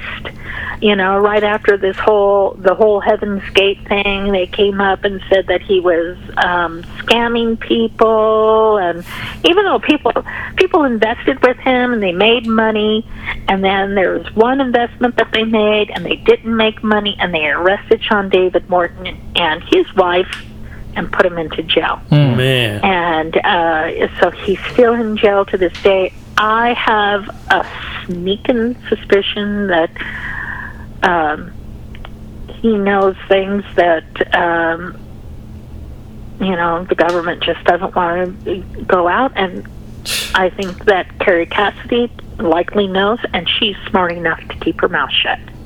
Y- Yeah. Yeah, you And, have uh, to. you know, and I don't know anything. All I can do is, uh, yeah, I saw this, I saw that, Yeah. and conjecture, and you know, but everything that I saw, uh, particularly the day of their estate sale, uh, and the people that I talked to, with the neighbors saying that there were four vans that left. Uh, you know, Right, early yeah. in the morning, the, where they were found, and they all had government plates. I'm like, what the fuck? yeah, seriously. Excuse me. Oh shit! No oh, we cuss all the time What on the this. heck? No, that's definitely a what the fuck kind of a moment. That's a that's a story you can use that because that's insane, Yeah. man. Uh, I mean, but I mean, you look at you look at these types of things, uh, these these little like these occults that pop up, you know, and and and government involvement in them, and they usually don't end very well, you know. Uh, maybe this was just kind of one of those like, hey, let's be hush hush about it so nobody knows it was us this time, you know. I mean, you look at Waco and stuff. And it's like, dude, I mean, anytime the government gets involved in stuff like this, Right. Ruby Ridge. I think I misspoke mean, it's spoke just- earlier. Is the Branch Davidian the Waco? Yeah, okay, Waco, yeah, I, yeah. I confused the two. I, yeah, Man, yeah, that's just that's insane. but yeah, th- that that's a good point because what is what do you think there? There's always a connection. Like I guess just. I guess looking at these two, the Branch Davidian, I, I mean, I'm just fresh on my mind because of the Netflix special. But yeah, the the DE or the FBI, like, it obviously made some bad choices. You know, where, whether those were Yeah, you just know, human error I, I'm or have to stop you there, Joe, because I remember. I, you know, remember I'm old, so I remember the Waco thing. And Yeah, I was very involved with uh, with government at the time. Uh-huh. Um, I was at the uh, uh, again. I did a lot of writing back in the day, and I worked for the Los Angeles Times as a content writer. I, you know, never got a byline, but I'd go out and I would get information about stuff and send it back. And the thing about, because I watched the uh, Netflix special as well, Yeah. and they did not include the Hillary Clinton connection. Oh my gosh. Please tell me this. Yes. Please tell me about this. Oh my gosh. Oh yeah, Janet Re- Reno was on the phone with Hillary Clinton every damn day. Oh. of the the Waco thing, No wonder they all died. and uh, it was Hillary Clinton calling the shots. Wow. And I, you know, I remember I re- I read the articles. I interviewed a certain amount of people. This was all on Janet Reno and Hillary Clinton and the way they handled it. Nobody had to die. They're the ones that said fire, Absolutely. light it up. Dude. Absolutely, and it, I mean that it's really close to home to us because I mean from from like from our hometown, you know that's maybe forty five minutes, maybe an hour, and Ben's uh, other town that he he lived in, Yeah. you know that's like twenty minutes away. Yep. You know it's Oh, right it's right next to us. We live right next to that area. Yeah, but you were just babies when it happened. yeah, we were babies when it happened, Yeah. but Yeah, and, Ugh. and I was, you know, in the middle of my uh, uh, being. Um, let's see. I went to Berkeley. I studied political science. I was getting my master's degree. I, you know, got a job working with the mayor's department. I was a legislative writer. I did an internship under Governor Brown in the state capital of California. Know, I I was all over it, and uh, you know, I, I think about the things that happened back then, and the and the way that it's affecting our country today, and there is just so much that is not mentioned Mm. or retold. So I want you to know, just know for your own satisfaction, that that Netflix show about Waco is a fairy tale, and so is Narcos a fairy tale. Ah. that makes sense. Yeah, Did not happen like that. Yeah. that makes sense. Absolutely did not happen. And if they want to, you know, yeah, there's a lot of truth, but there's but they're lying because they're not telling the entire truth. Right. Well, yeah, I mean, They're they're doing everything they can to cover their own asses because nobody, you know, that was there survived. I mean, there's a few survivors, right? Right. Don't get me wrong, but for the most part, nobody can really tell the correct story. Oh no, no. And I remember the day that they lit it up, and I thought, are these people insane? Yes, the answer is yes. murdering these people. And, uh, you know, they didn't even go into the background of the Branch Davians and their political connections on that either. And I understand that because, you know, you can sit there and, and tell a story a hundred different ways from a hundred different viewpoints. But, in, you know, the bottom line is that was a Clinton cabal fupa. Or maybe it wasn't a fupa. Maybe that's what she's all about. It's always been all about one of those fallen angels. I believe that. I believe that for sure. She's such an evil person. God. It seems like I'm just uh, I'm not surprised. I I'm not surprised that she was a part of it. You know, that doesn't surprise me. Seriously. Yeah, like it's mind blowing because I've never heard it. I've never- but I yeah. am not That's- surprised at all. Very new to me. Yeah, Mm, my but it- goodness. you should just go. You know, sometimes if if you can afford a couple of dollars a month to go on the L.A. Times and you know join, so that you can go back into their uh, Archives. archives and and just follow the story. Yeah. Uh, There was, uh, you know, it, it was a huge story. Um, they had 15 writers on it. Um, you know, they followed it. And that was back in the day when you couldn't really bribe uh, journalists. Everybody wanted to be, Right. uh, the, you know, Woodward Integrity. Bernstein. You Yeah. know, no, they wanted they wanted they wanted to be well known and have a movie after them for exposing some dirty deed from a, a politician, the same way as Woodward and Bernstein and all the president's men. Yeah. My goodness. It's a little different story, I guess, nowadays. So Yeah, yeah. Now it's uh, you know the opposite side said, well, we're never going to have all the president's men ever, ever again. We're just going to we're going to nip it in the bud. We're going to buy them out before you know they get that far. or or it's the Trump administration not allowing certain like news outlets to be I don't think it's anything there. to do with the Trump. Uh, I don't. I this is nonpartisan. Ah, I'm just throwing things out uh, there. about what the Illuminati and uh, these people that are the fallen angels that you know are really really evil people. They're they're real. You know, you get Jim Marrs' book about the Illuminati Oh yeah, yeah, yeah. and read that. then that explains everything that's going on. And, uh, you know, Patty Greer might have been right about the um, the deep ops and the uh, weapons that they were using against the people that were in the UFO community. They're all gathered at one place, and you Yeah. can just get them all. Yeah. You could just get them all, and you know. Patty had severe health issues. Uh, Jim Marrs died. Stanton Friedman passed away. Yep.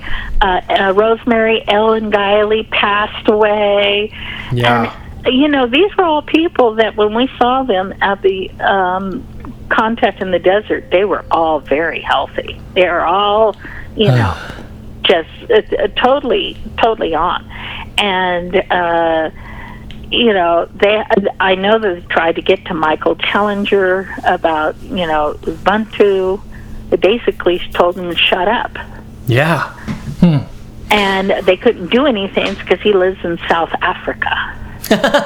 so It was like, take that. you know, uh, uh, uh, there there's a lot of um, Layers. You know. Be careful. Like I said, you're staring into the abyss. You're staring into the bucket, and it's staring back. Yeah. Yeah, I love what you said about the about deeper you go into it, the crazier it gets. And That's you know, a fact. uh, that's a fact. they uh, anybody that's talking these days are they're either getting discredited, they're getting shamed. Uh, I mean, look at Tom DeLonge with uh, TTSA. They're now calling it an entertainment company. So, did TTSA really enlighten the world about UFOs and and the Pentagon coming out and saying yes, these Tic Tacs are real? Is that is that really real? Because it's coming from an entertainment company. right. Yep. Yeah, well, the double-edged sword there is again like, are we? It, it- maybe that's just a front because you know, as long as you say it's entertainment or science fiction, you can pretty much say, It's plausible den- deniability. "Thank you." Yep. Exactly, exactly, and that's you know the same thing when people come here and to Sedona and they go out with Melinda or they have a psychic reading with somebody and they basically just say this is for entertainment only. Yeah. That way, y- you can't go back to them and say, "Well, in that psychic reading, you told me I was going to win a million dollars, and I spent, you know, I maxed out my credit cards, and that's all your fault." Oh. Yeah, yeah. and uh, you know you said that that I would be healed and I'm not healed so I'm suing you Hmm. And you know come on Yeah, uh, yeah, that's that's it's you know that's kind of hit or miss. You know, it, uh, when it comes to that stuff, I, I I wouldn't. I mean, why would you max out your credit card? You know, that just sounds like a bad wouldn't idea in general. You know, but oh well, my gosh, you know, the, as, as far as maxing out the credit cards, you're supposed to do that right now. That's what you're supposed to be doing. Before we move on to a different monetary You system, can't- Because how can how can you sit in your house and not work and survive if you're not using your credit card to order out food or Yeah, to oh, get yeah. groceries or buy diapers or you know whatever it is yeah, yeah, and uh, they're going to try to you know again when you go to these ETs and they do these creepy experiments if you have the nerve to ask them questions they will answer and back in the day I did not know what they were talking about but now I do that's that's awesome. and they're going to try to keep um, the economy shut down until February. wow. And uh, they're going to try to keep you in your house until after Christmas. I'm not sure what this is about, but five years ago, the Queen said on BBC live TV, which is all now scrubbed now, but I remember because, you know, I'm old, and it was only five years ago. She said, Enjoy your last Christmas. What? I believe that this was the telling the people five years ago, and you know, and, and people, you know, first they were really alarmed, but you know, one year and nothing happened, and then uh, nothing happened, nothing happened, nothing happened. But you know what? It takes a long time to plan World War Three and the apocalypse. and just recently, the Queen showed up to address her people in the UK and uh, Canada. She wasn't wearing her crown. Right. Yeah. They took the crest off of the front gate. I Joe- was just about to ask Joe you was about telling this. me about that. Yeah. Yes. Yeah, yeah, and and so you know this is more. It's it's connected to the ETs in a way. Again, through the giants and the Nephilim and the ancient uh, societies, and uh, you know them believing that they are blood relationship with the family of Jesus Christ. Yeah Wow. Yeah. are people there are people on this planet there are that have uh, DNA from from Christ because we all know that he didn't die. Uh, you ever heard of Glenn uh, uh, of uh, I think his name is Glenn Campbell. Yeah, I know Glenn Campbell. Yeah. N- uh, and and he does the um, uh, Campbell uh, agnostic training, and he died probably 15 years ago. Um, oh, um, maybe it's Kimball, not Campbell. Kimball. Oh yeah. I don't know. A Kimball. Yeah, K B A L. And I met, uh, of course, being a photographer and all of that. I met him being the photographer of International UFO Congress about 15 years ago, and uh, he was he, he had a, a, a problem with his kidney, but he had all this esoteric learning and uh, uh, that he had gotten from a secret society. And he so he had Kimball College. You should look that up on Google. Kimball College. If they have any of the information about Kimball College, this is where um, uh, even David Icke got a lot of his information from. Huh. Okay. About the old bloodlines and stuff. Yeah. So, uh, so anyway, yeah, I met him. I had lunch with him. He's a big man, and shortly after, he, he said, I, "I don't do conferences. I'm not not speaking anymore. I'm not doing that anymore. It's it's not safe for me." But Bob Brown talked him into coming to the International UFO Congress. Like I said, it's got to be 15 years ago Yeah. and uh, he passed away less than a year later. Wow, that's insane. So, ha- have you heard anything about there possibly being uh, a new king of England? Which is this? I have. yeah, Joseph Gregory I have Hallett. A, a friend, yeah, uh, my friend Mike Bara, B A R A, Mike Bara, Uh huh. And Jim Fetzer, F E T Z E R. He's been on the show. Yeah.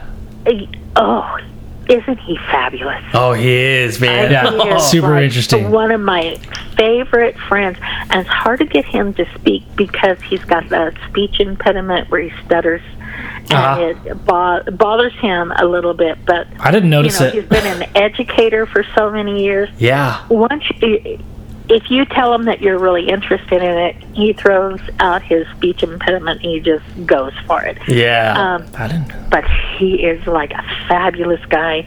Um, but Mike Bara and Melinda Leslie were really good friends for many, many years, and Melinda and I have been friends for like 30 years. And Melinda uh, uh, introduced me to Mike Bara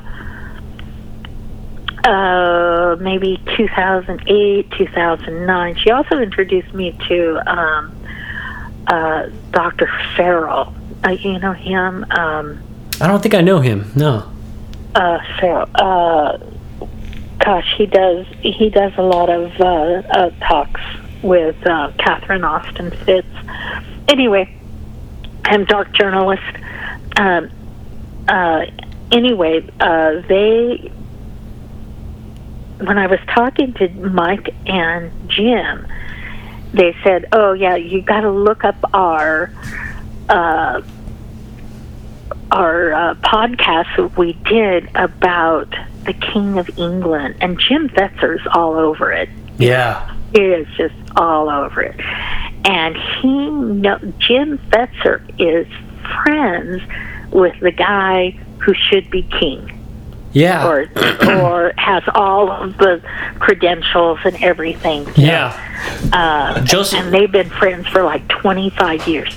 So go on. Um, It's Joseph Gregory Hallett, right? Yeah. He's supposedly supposed to be the new uh, that's him. King yeah, John. King John Yes, the, that's the third. friend. That's that's Jim Fetzer's friend, and he interviewed him on his show, and you can see it on YouTube, and it's it's fairly new. It seems like I've seen it like maybe a month ago. Yeah, yeah, it's really new. It really is. Yeah. and uh, um, and that's weird. And also weird is what do you think is JFK alive? I've heard that too. Yes. JFK Jr. Uh huh. He has been spotted, and he's got this different name that they use, but um, they, you know, you Some- know how they do the photo. um, Yeah. uh, yeah. Facial they recognition. think, everybody thinks that this guy that's been showing up is actually JFK Jr. Yeah. His wife. Yeah, because they were And- somebody had put supposedly asked him, "Are you JFK Jr.?" and he said no, because if JFK did pass away, then that makes him the senior now. So when people ask him if he's the junior, he says no. Ah. Ah, tricky question. Yeah, Junior, junior. junior, junior, Junior, junior, junior. Yeah, no, I know. I've been I've been following this uh, this story on the new King of England, and it's been blowing my mind. Yeah. I'm I'm ready to see what's going to happen with it. I mean, it it would be interesting. That's for sure. Yes, yes. And what do you think? Do you think it's the new King of England, or do I, I- you know, I think I, I think it's possible. I mean, they they even made connections to you know the Pope not being in the Vatican, but there was a video released recently of the Pope during Easter where he disappears out of frame in a video, Yeah. almost like a hologram. Uh-huh. Like they used a hologram of the Pope to you know to address the people, and he ended up like when you watch the video before he goes out of frame, he disappears out of the out of the video. So they, a lot of people are thinking that maybe the Pope and some of his constituents are held up somewhere else. They've been arrested. It's a hologram. Yeah, and so I mean, uh, that's it's a really interesting uh, connection that they've made. You know, um, but well, I find it I find it very interesting the connection between the switchover of the world power, which of course the Queen is. right, Um, uh, I mean, we like to pretend like we're the world power, but we're not. We take all of our Yep. our uh, direction from the Queen, right? yep, yep, and uh, this with this uh, COVID nineteen lockdown. mm-hmm, Um, part, you know, what the ETs told me way back in the day, and this has got to be forty-five years ago now.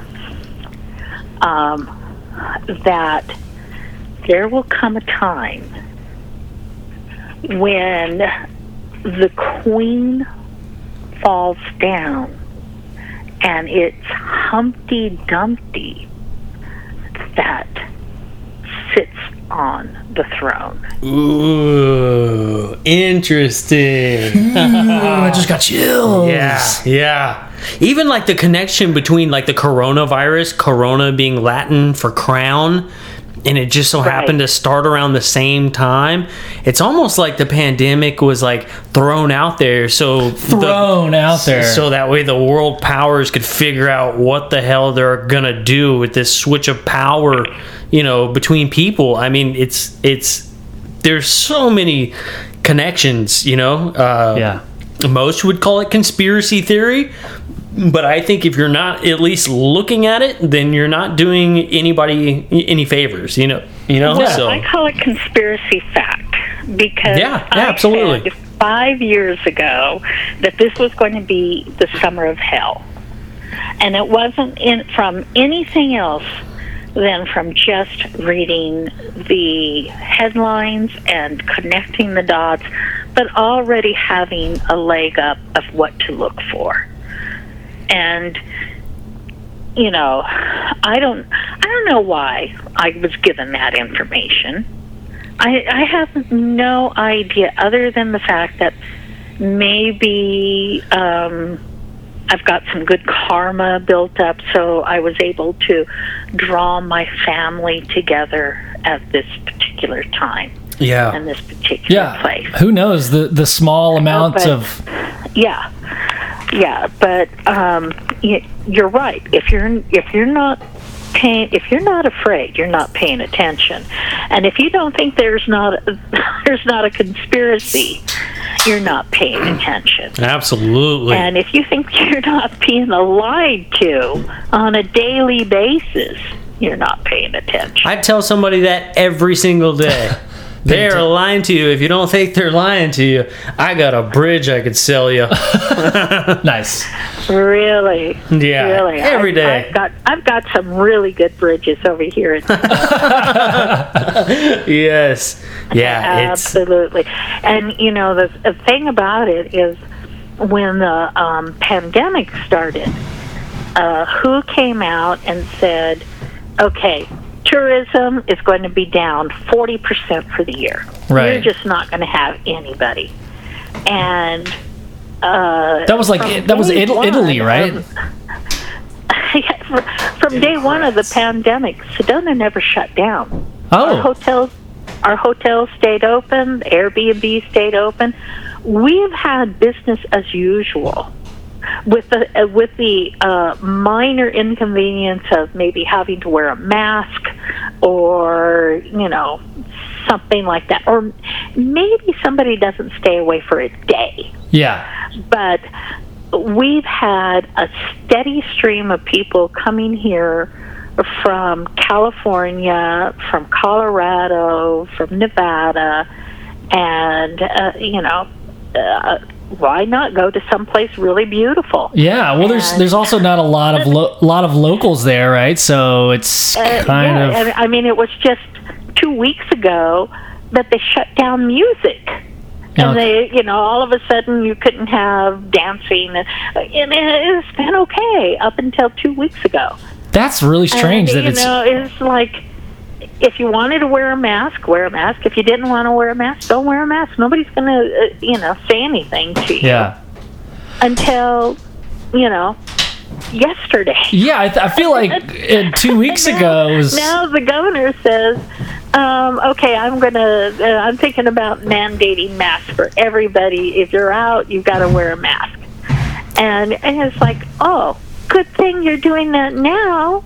Yeah, after the economy's been tanked, and after we, you know, had this this uh, Corona bullshit since uh, January, right, really. right. So you're going to wait six months and then demand that we wear a mask? What the fuck is wrong with Yeah, yeah. Good job. Seriously. Oh my gosh. I'm sorry for dropping those F words, but it really pi- pisses me off that people are so gullible. Oh, me too. And, uh, and, uh, and of course, they're frightened. Who isn't frightened? Who isn't? Yeah. who isn't who isn't worried about what their children's lives are going to be um, we have a whole bunch of parents here. That they just decided to close the school. And because there's no covid cases in sedona they're closing a hospital and a and an emergency in the middle of the covid when they say that we're having the most covid cl- cases in the united states. Like we're number two or something. Yeah. all these new and they're closing the oh, What? emergency center and the hospital here because they're bored and they have nothing to do and they've closed the school because Yeah. they have no students Yeah, it's it's it's terrible, and people mean- who actually like need to go uh, to the doctor and need to have like you know these elective surgeries, which are very serious surgeries, they can't get them done because you know they've got everything reserved for COVID, and since COVID didn't happen the way it was supposed to, then they just closed them down. Everybody lost Yeah. their jobs. don't go to the hospital right now. Oh, no, Don't. no, no. Just don't. Just don't. You'll get. You'll get, I mean, they'll you give know- it to you. They'll probably give you the COVID. they'll just they'll just send somebody in that's got COVID, and especially if you are under was it under five or over sixty five, My God. they they will purposely give you COVID. And uh, you know, just look at all of those um, nursing home deaths in New York yeah, yeah. they took all of those really, really sick people and they put them in with these old people that have been, their immune systems are compromised by all of the flu shots they just had. Yeah. You have flu shot, you have a 30% chance higher than anybody else of getting COVID. Yeah, I never, I have never taken the flu shot. I haven't taken it since high school. I think. Yeah, yeah. I, I'm. Well, I haven't been. to people haven't, but oh, I- most and I haven't people had the are flu. demanded. You know, you either Ever. take the shot or you lose your job. What are you going to do?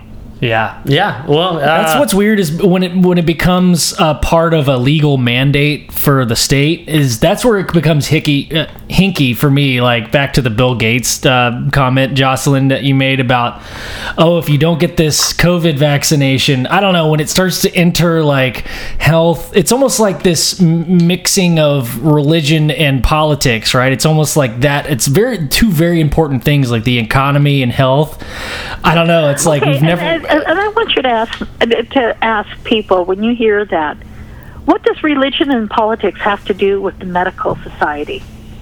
This is this is not uh, this is not about religion. This is not about politics. This is about medicine. But but but it's And- all but it's it's the bringing in and they're making the decisions.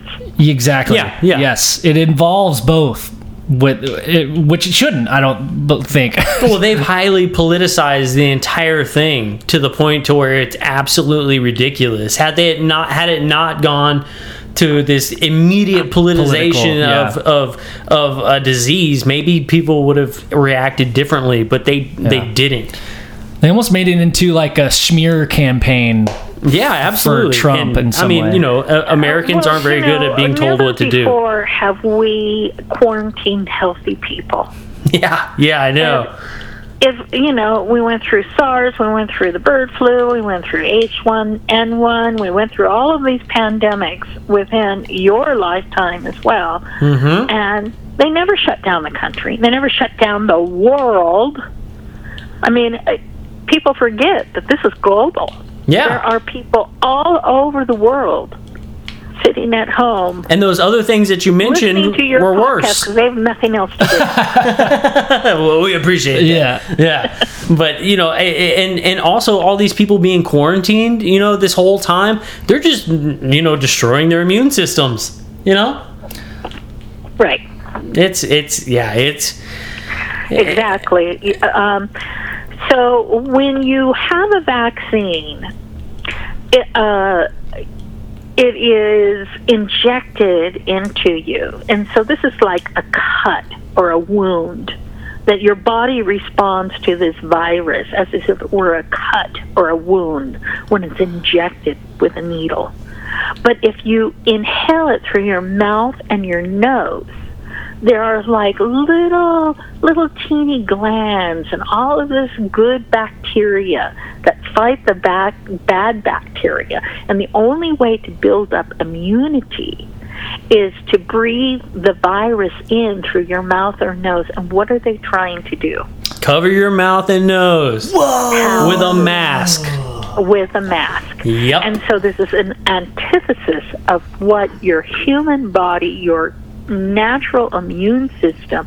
And another thing is your natural immune system needs you to get outside and take a walk in the sunshine. yep Get out of your house and get into the bright sunshine and support your body and exercise so that you can work those toxins out of your body. yep How many people uh, do you know of that will actually get out of their house and exercise their body during this lockdown? Not a lot, but I can tell I've you one thing. that. I, I, I'm a, I work in the landscaping business, and I don't wear a mask. And uh, you know, occasionally, if I'm a, if I'm around, you know, you know, uh, you know, older people or whatever, and you know they're wearing masks, I do it to respect, you know, their their You're opinions, it basically. to make them feel better. See, Exactly. that's the only that's the only reason to wear a mask is to Ex- say, exactly. "I see you. I understand. and it's it, Uh, you are a compromised person. I love you. I'm going to wear the mask." ex- exactly. Totally bullshit. and it's Stop and it's doing that. it's well, it's it's very rare that I do. But you know, like I can tell you, like I mean, all these people in construction and doing stuff that I do, like in, in the landscaping industry. I mean, we're all perfectly fine. We're healthy. Like I don't think 'cause you're outside. exactly. You know. having fresh air without a mask. Yeah.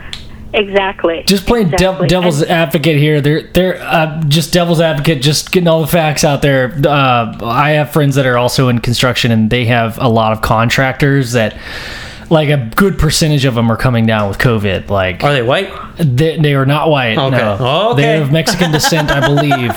and and are they um, being offered hydrochloroquine?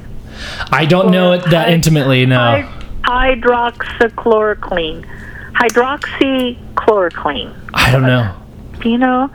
Do you know what it is? Uh, I don't um, think so. No, I don't. this is Yeah, a it's like a- the malaria drug. Fifty-two cents a, a serving, and uh, it's been proven ninety-eight percent effective Hmm.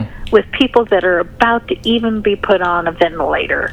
And the people, the amount of people that have taken this drug and uh, completely uh, you know, are completely healthy is at 98%.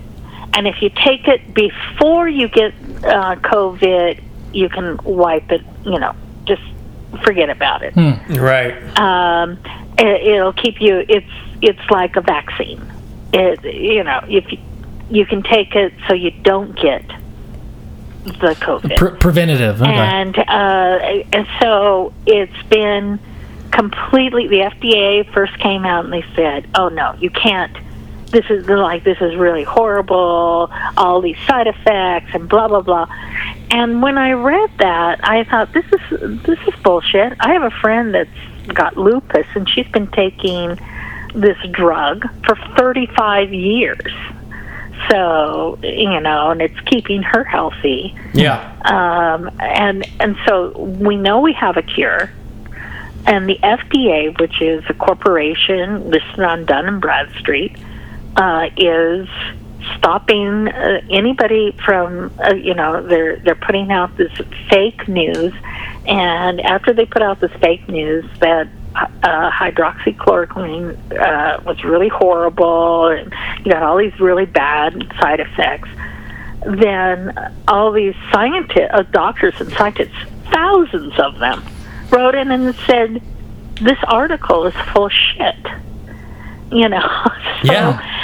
So you know, we know that we're being fed a narrative, and we know that they want us to die. I mean, go ahead and smoke because nobody has died of lung cancer since COVID nineteen has come out. you know? Yeah. yeah. I, it's it's ridiculous. There's a guy that was attacked by a shark, and they said, "Oh, it's because of COVID Yeah, that yeah. nobody's in the water." Mm-hmm. So this is a COVID death. everything up. Yep. Yep. People who like and, die and of. counted as a COVID. You know, uh, he died of COVID. No, Yeah. he died of a fucking shark bite. Exactly. Yeah. Uh, you know, know, uh, even even people on. even And people with like I- heart attacks and stuff like that, you know, like uh, they, they will they will have like a heart problem and then they'll be admitted to a hospital and in the hospital they'll end up contracting COVID, but they'll die of a heart attack and they'll mark it down as a COVID death. COVID. Even though it wasn't, it was the heart attack, and it was the fact that they went to the hospital in the first place where they got the COVID. And so, And, yes. and the thing is, if you look at where they take the sample to test you for COVID, which is causing all the positives, it's back there in the back of your throat where you carry a lot of viruses. Your Yeah. your body kind of keeps a, a library of viruses that you've been up against, mm-hmm.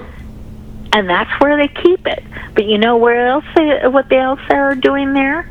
They're putting in those little tiny, teeny, nano-sized microchips, and they're telling you, okay, now you've got to corn yourself for two Yes. weeks, as you might have it until we find out if you have it or don't have it. So because you got tested, uh, you might have it, Now so you, you stay quarantined. and during the, that time, they're going to start uh, loading your information up on the tracking app. And that tracking app, I mean, that is the devil in coordinate right there. So let's say that you have the tracking app and you go to um, go get some fried chicken at I love fried chicken. Love, yeah, okay. So we're going to go to KFC. We're going to get some fried chicken, and it shows up on your app. It shows what time that you've been there. Now, on somebody else's app who just tested positive for COVID, they go to the KFC an hour before you and they pick up their chicken, and so now they know that you've been exposed. Yep. COVID. So now they call you up and say, you have to go in for a two week quarantine. And you have to quarantine on your own until, uh, you know, and if you can't quarantine on your own, then we will come in and take your children. And we will put your children into a safe place away from you. So if you don't have two bathrooms in your house, you might consider not taking the COVID test. Oh yeah, I'm not taking it. I'm not taking it. No. Hmm. I, I mean, wild horses couldn't drag me. no.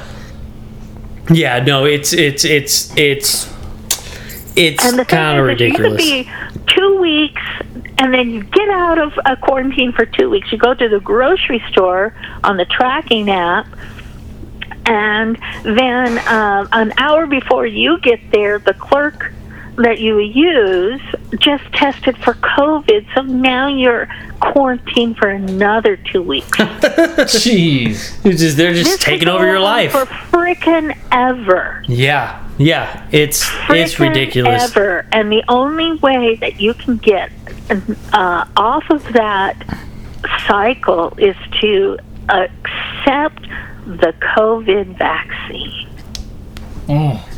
It seems too easy. Vaccinated, then it doesn't matter who you come up against.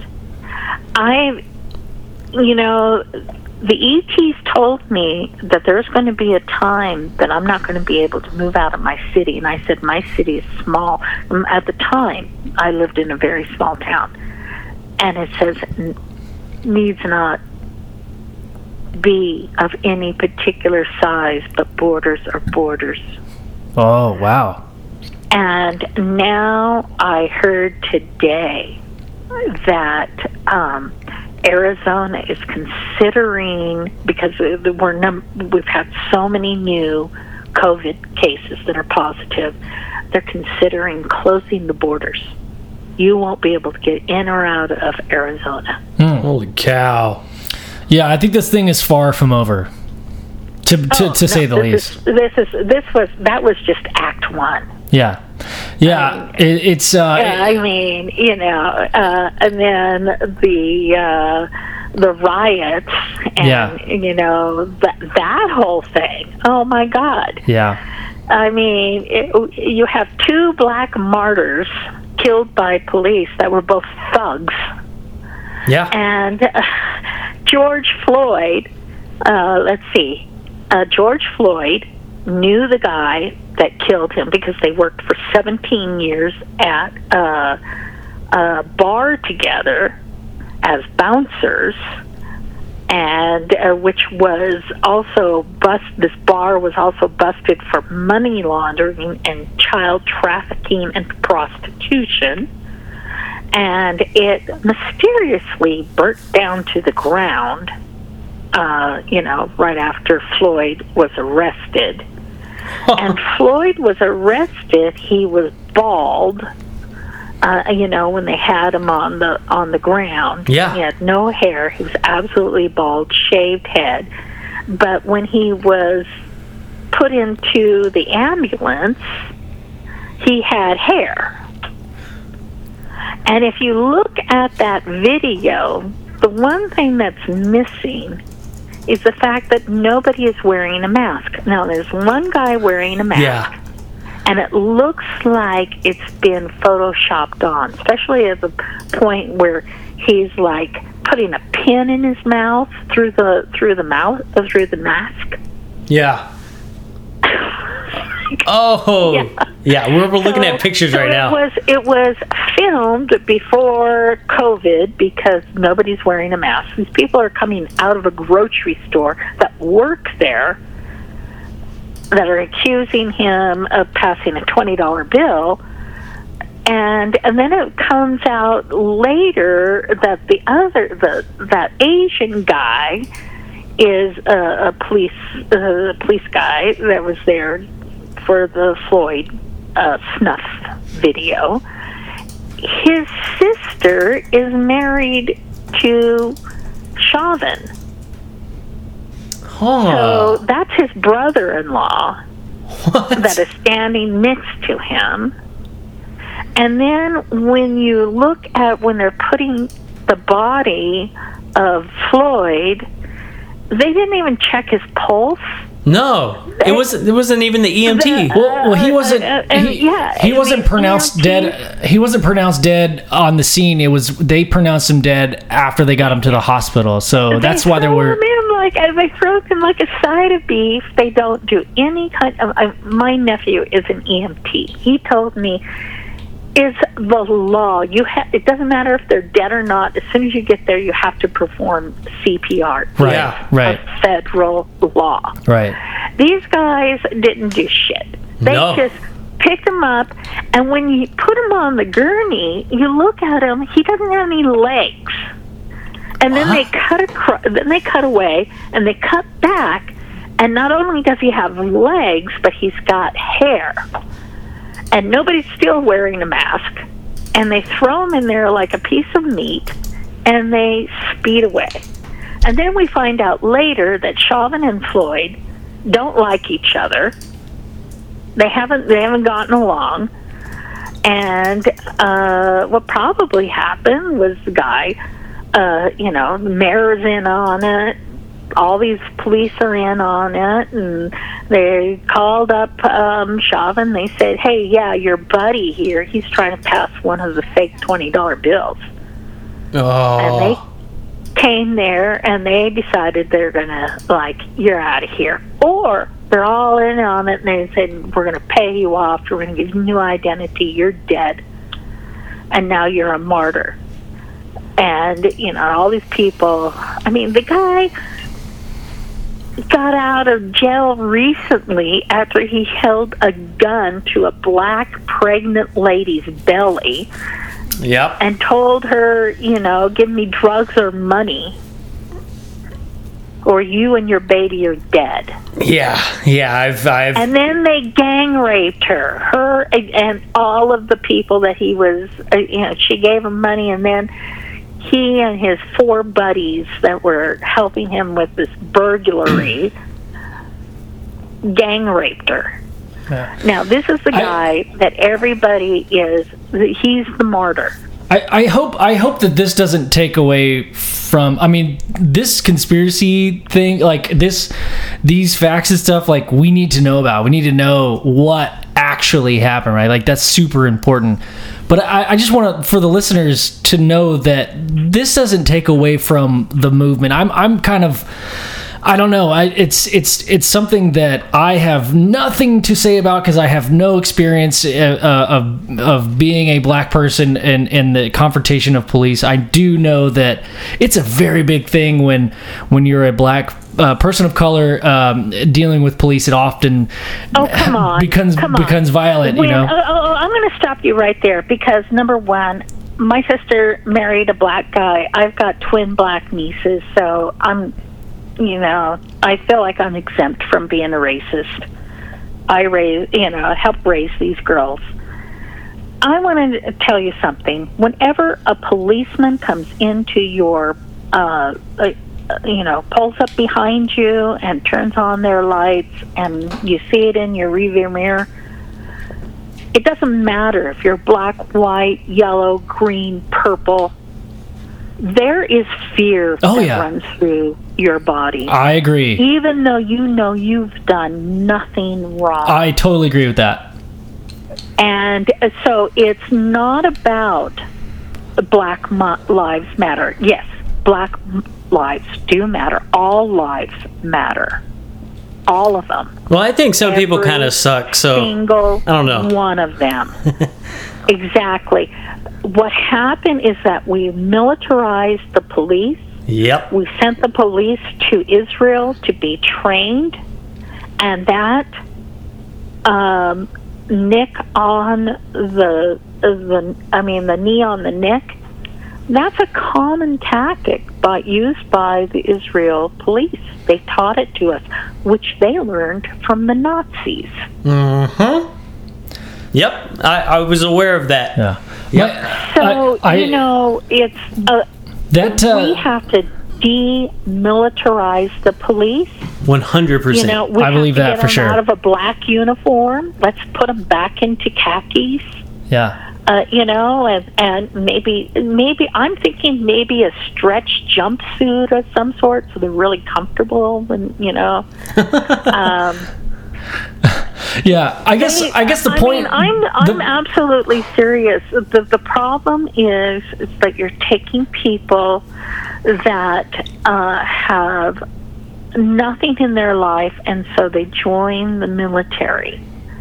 And then they go into the military and they learn military police policies.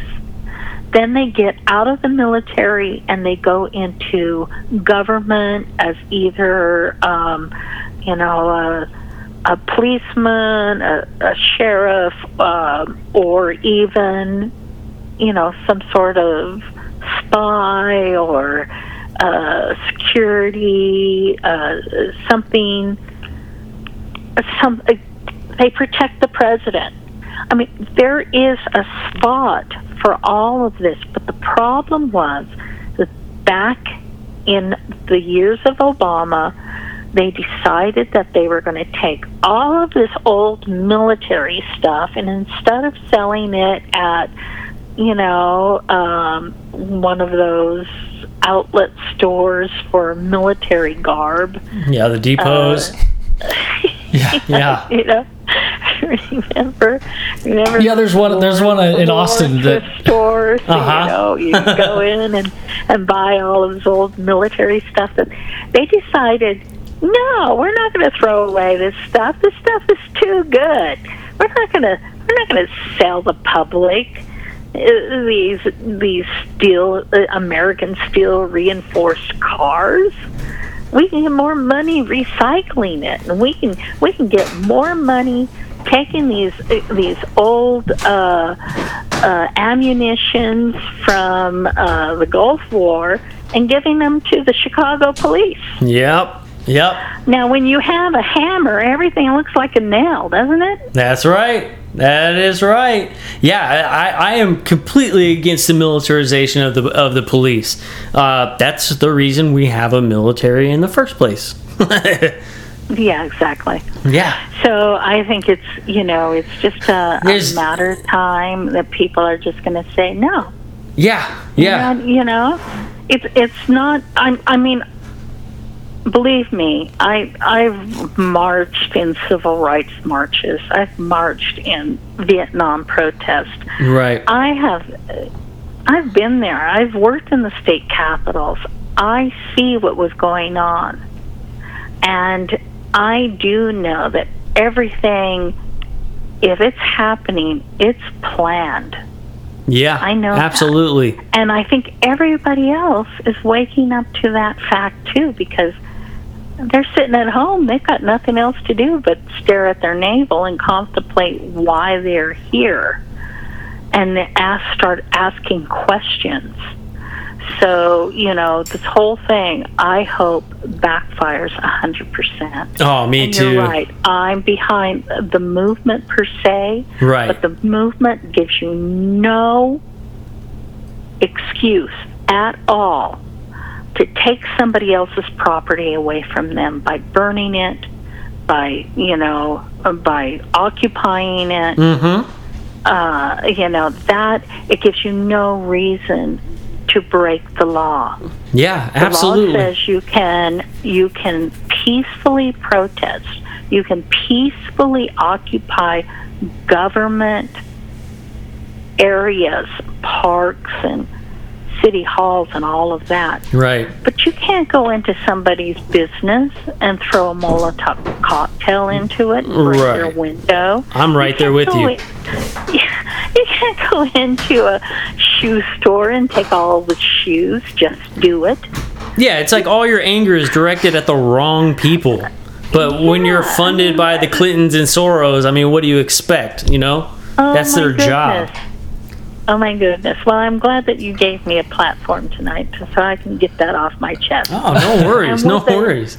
And what the ET said was, "We want you to believe in us, but not too much.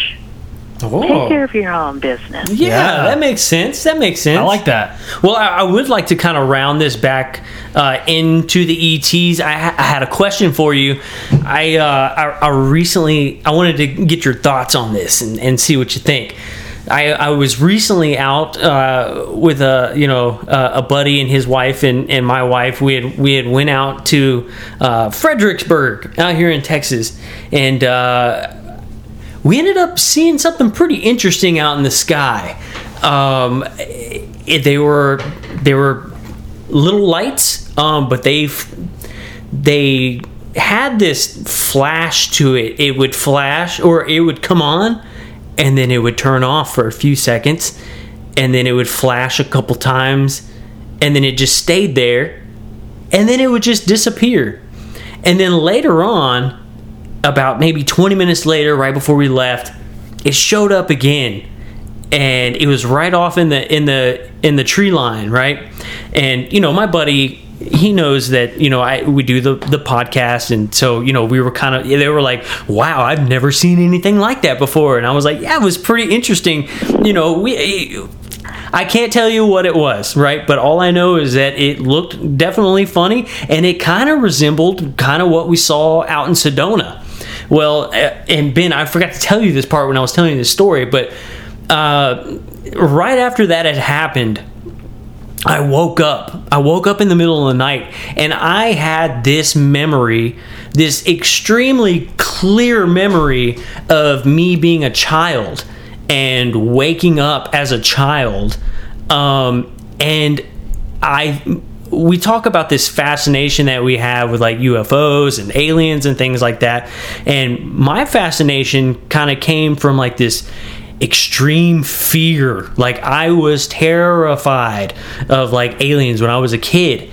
And uh, I, I, you know, I could never pinpoint like the exact moment that it happened, but I woke up and I remembered as a me being a child waking up and like being extremely like freaked out for some reason and i didn't know what it was um, but then my story kind of starts usually like when i tell people how'd you get into this? And like i, I saw uh, my mom was watching fire in the sky and I, I had snuck in, you know, to the living room and I had seen this part, you know, and it kind of freaked me out. And, you know, I always kind of attributed that to maybe like why I was so scared. Like as a child, I saw this scary movie and it Yeah. freaked me out.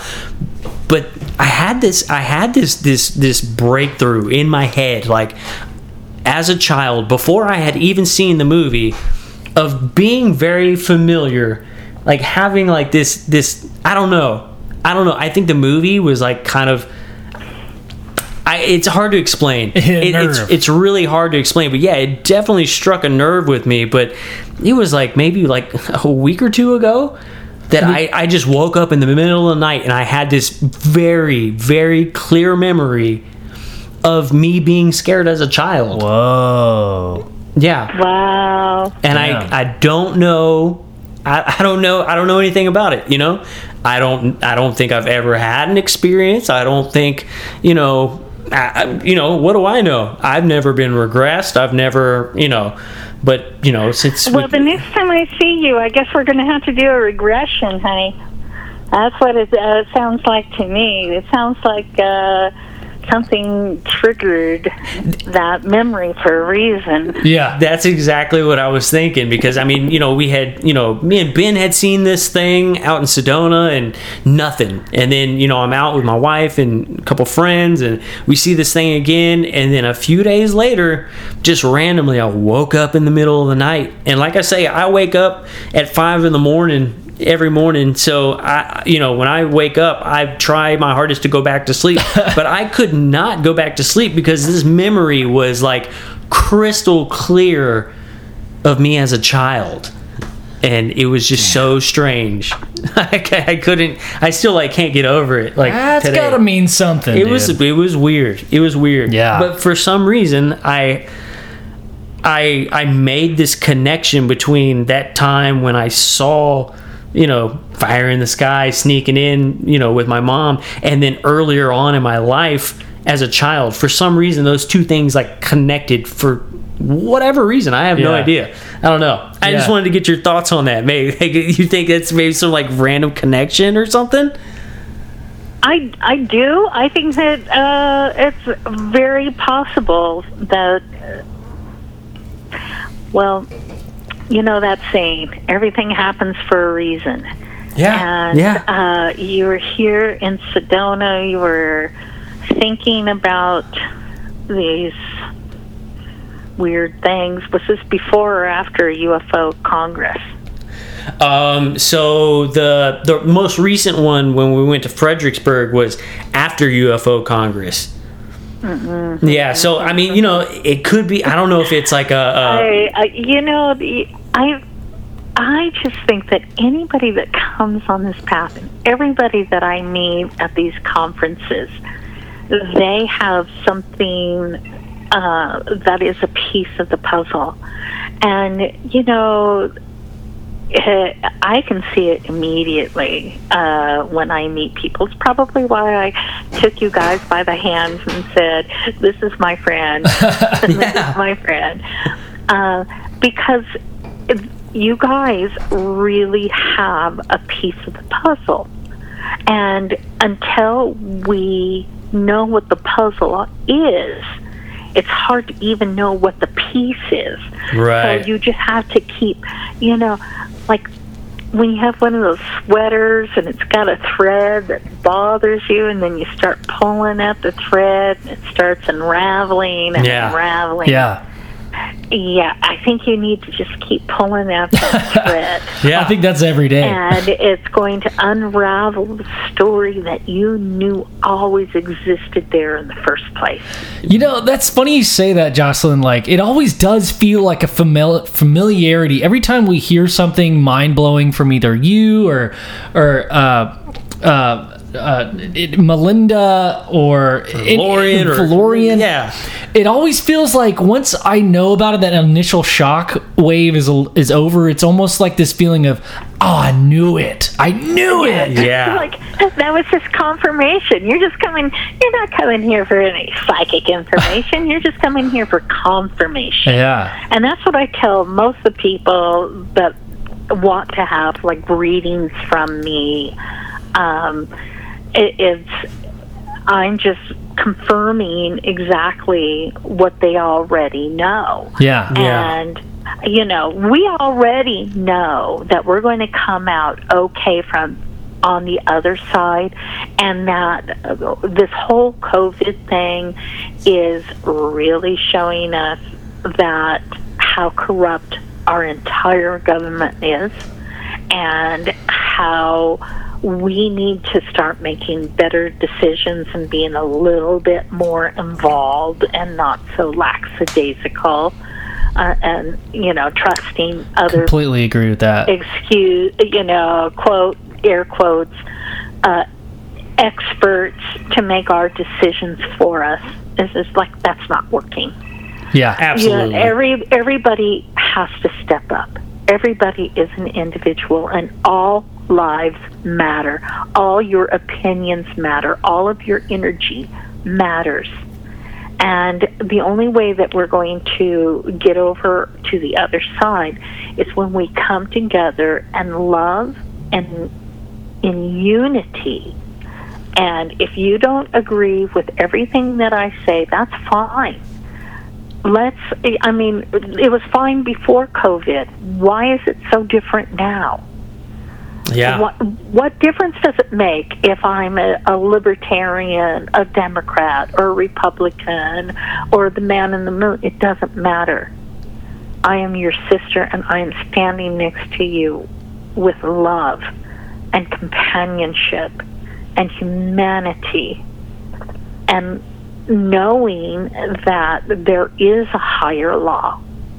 And as soon as we understand that we can step up to that higher law and we can start speaking from our heart, our truest desires, then we will jump the shark and become a much better mankind, a much kinder mankind.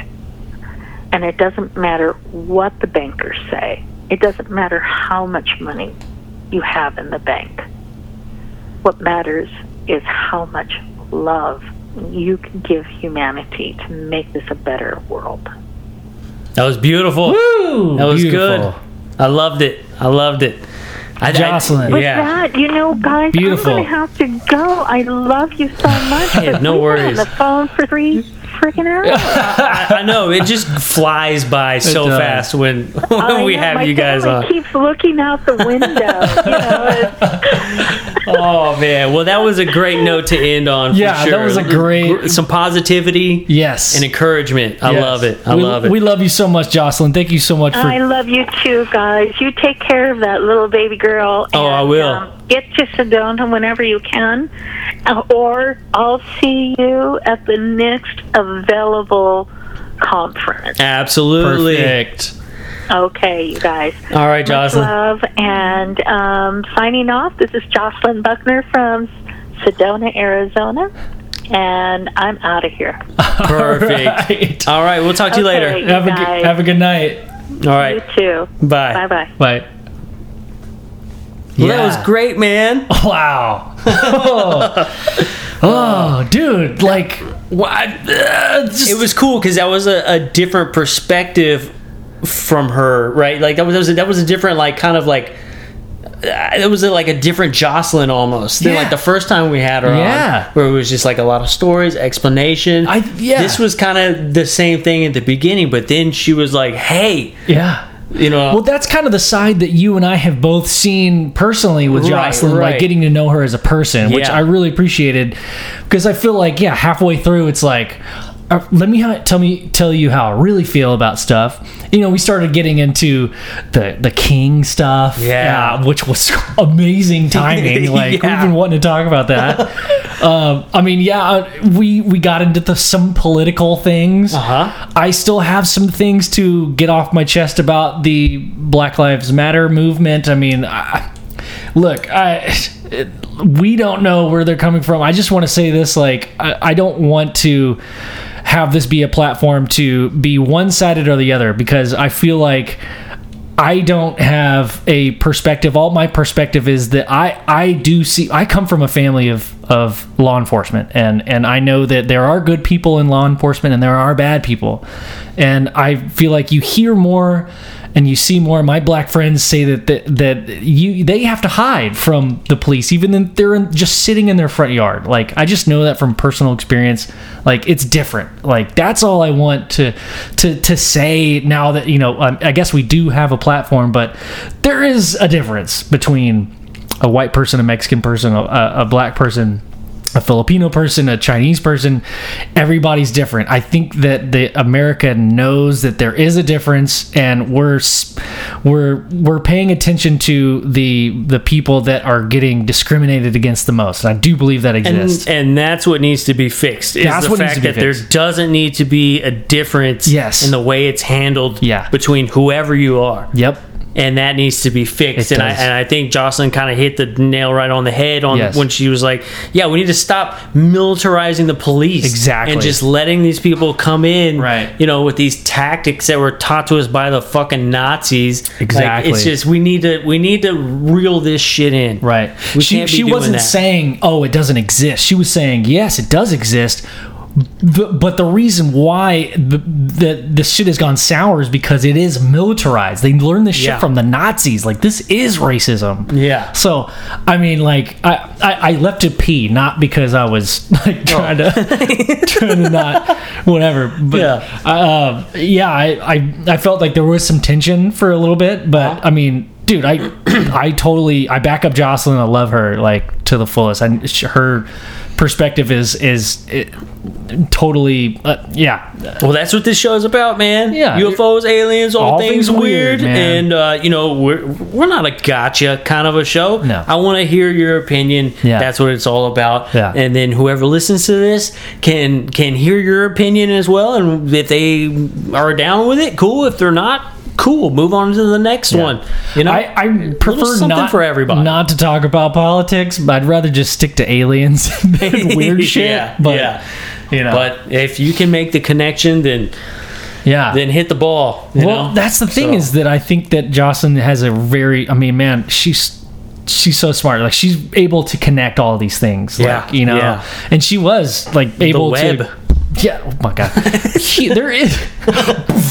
There is a huge web, and ah, man, yeah, that was just that was such an awesome talk, dude. Yeah, that was So, cool. I That was love really that we good. Got, I love that we got to talk about like this the dark shit we've been talking about the like adrenochrome and the uh, illuminati and like sacrificing babies and vamp- vampirialism and shit like that that That was cool. you know like people give alex jones shit for right like yeah, yeah. but you know look into it look into it Yeah. i don't know well, we might sound crazy but ah, there's it's fun it's fun It's- to look into We And might it's true- sound crazy, but it's worth looking into, right? Exactly, because you're about to say say that. Uh, the frog the turn of the frog's gay that's what i was gonna say no, that's that's not at all. black hawk helicopters Oh man, dude. Well, that was a good one, man. Yeah. Uh, and I think that's that's about it for me, dude. yeah me too brother Hell yeah. Yeah. All right, man. Pound it. Nah, nah, nah, nah, Oh, we hit nah, wedding nah, rings, nah. dude. Oh, dude, That was hey, sick, man. All Oh, right, hell yeah. I don't, yeah, it was cool. all right, high my guys. hands are on my hips Well, uh, tell me was another episode of UFO Garage. Peace.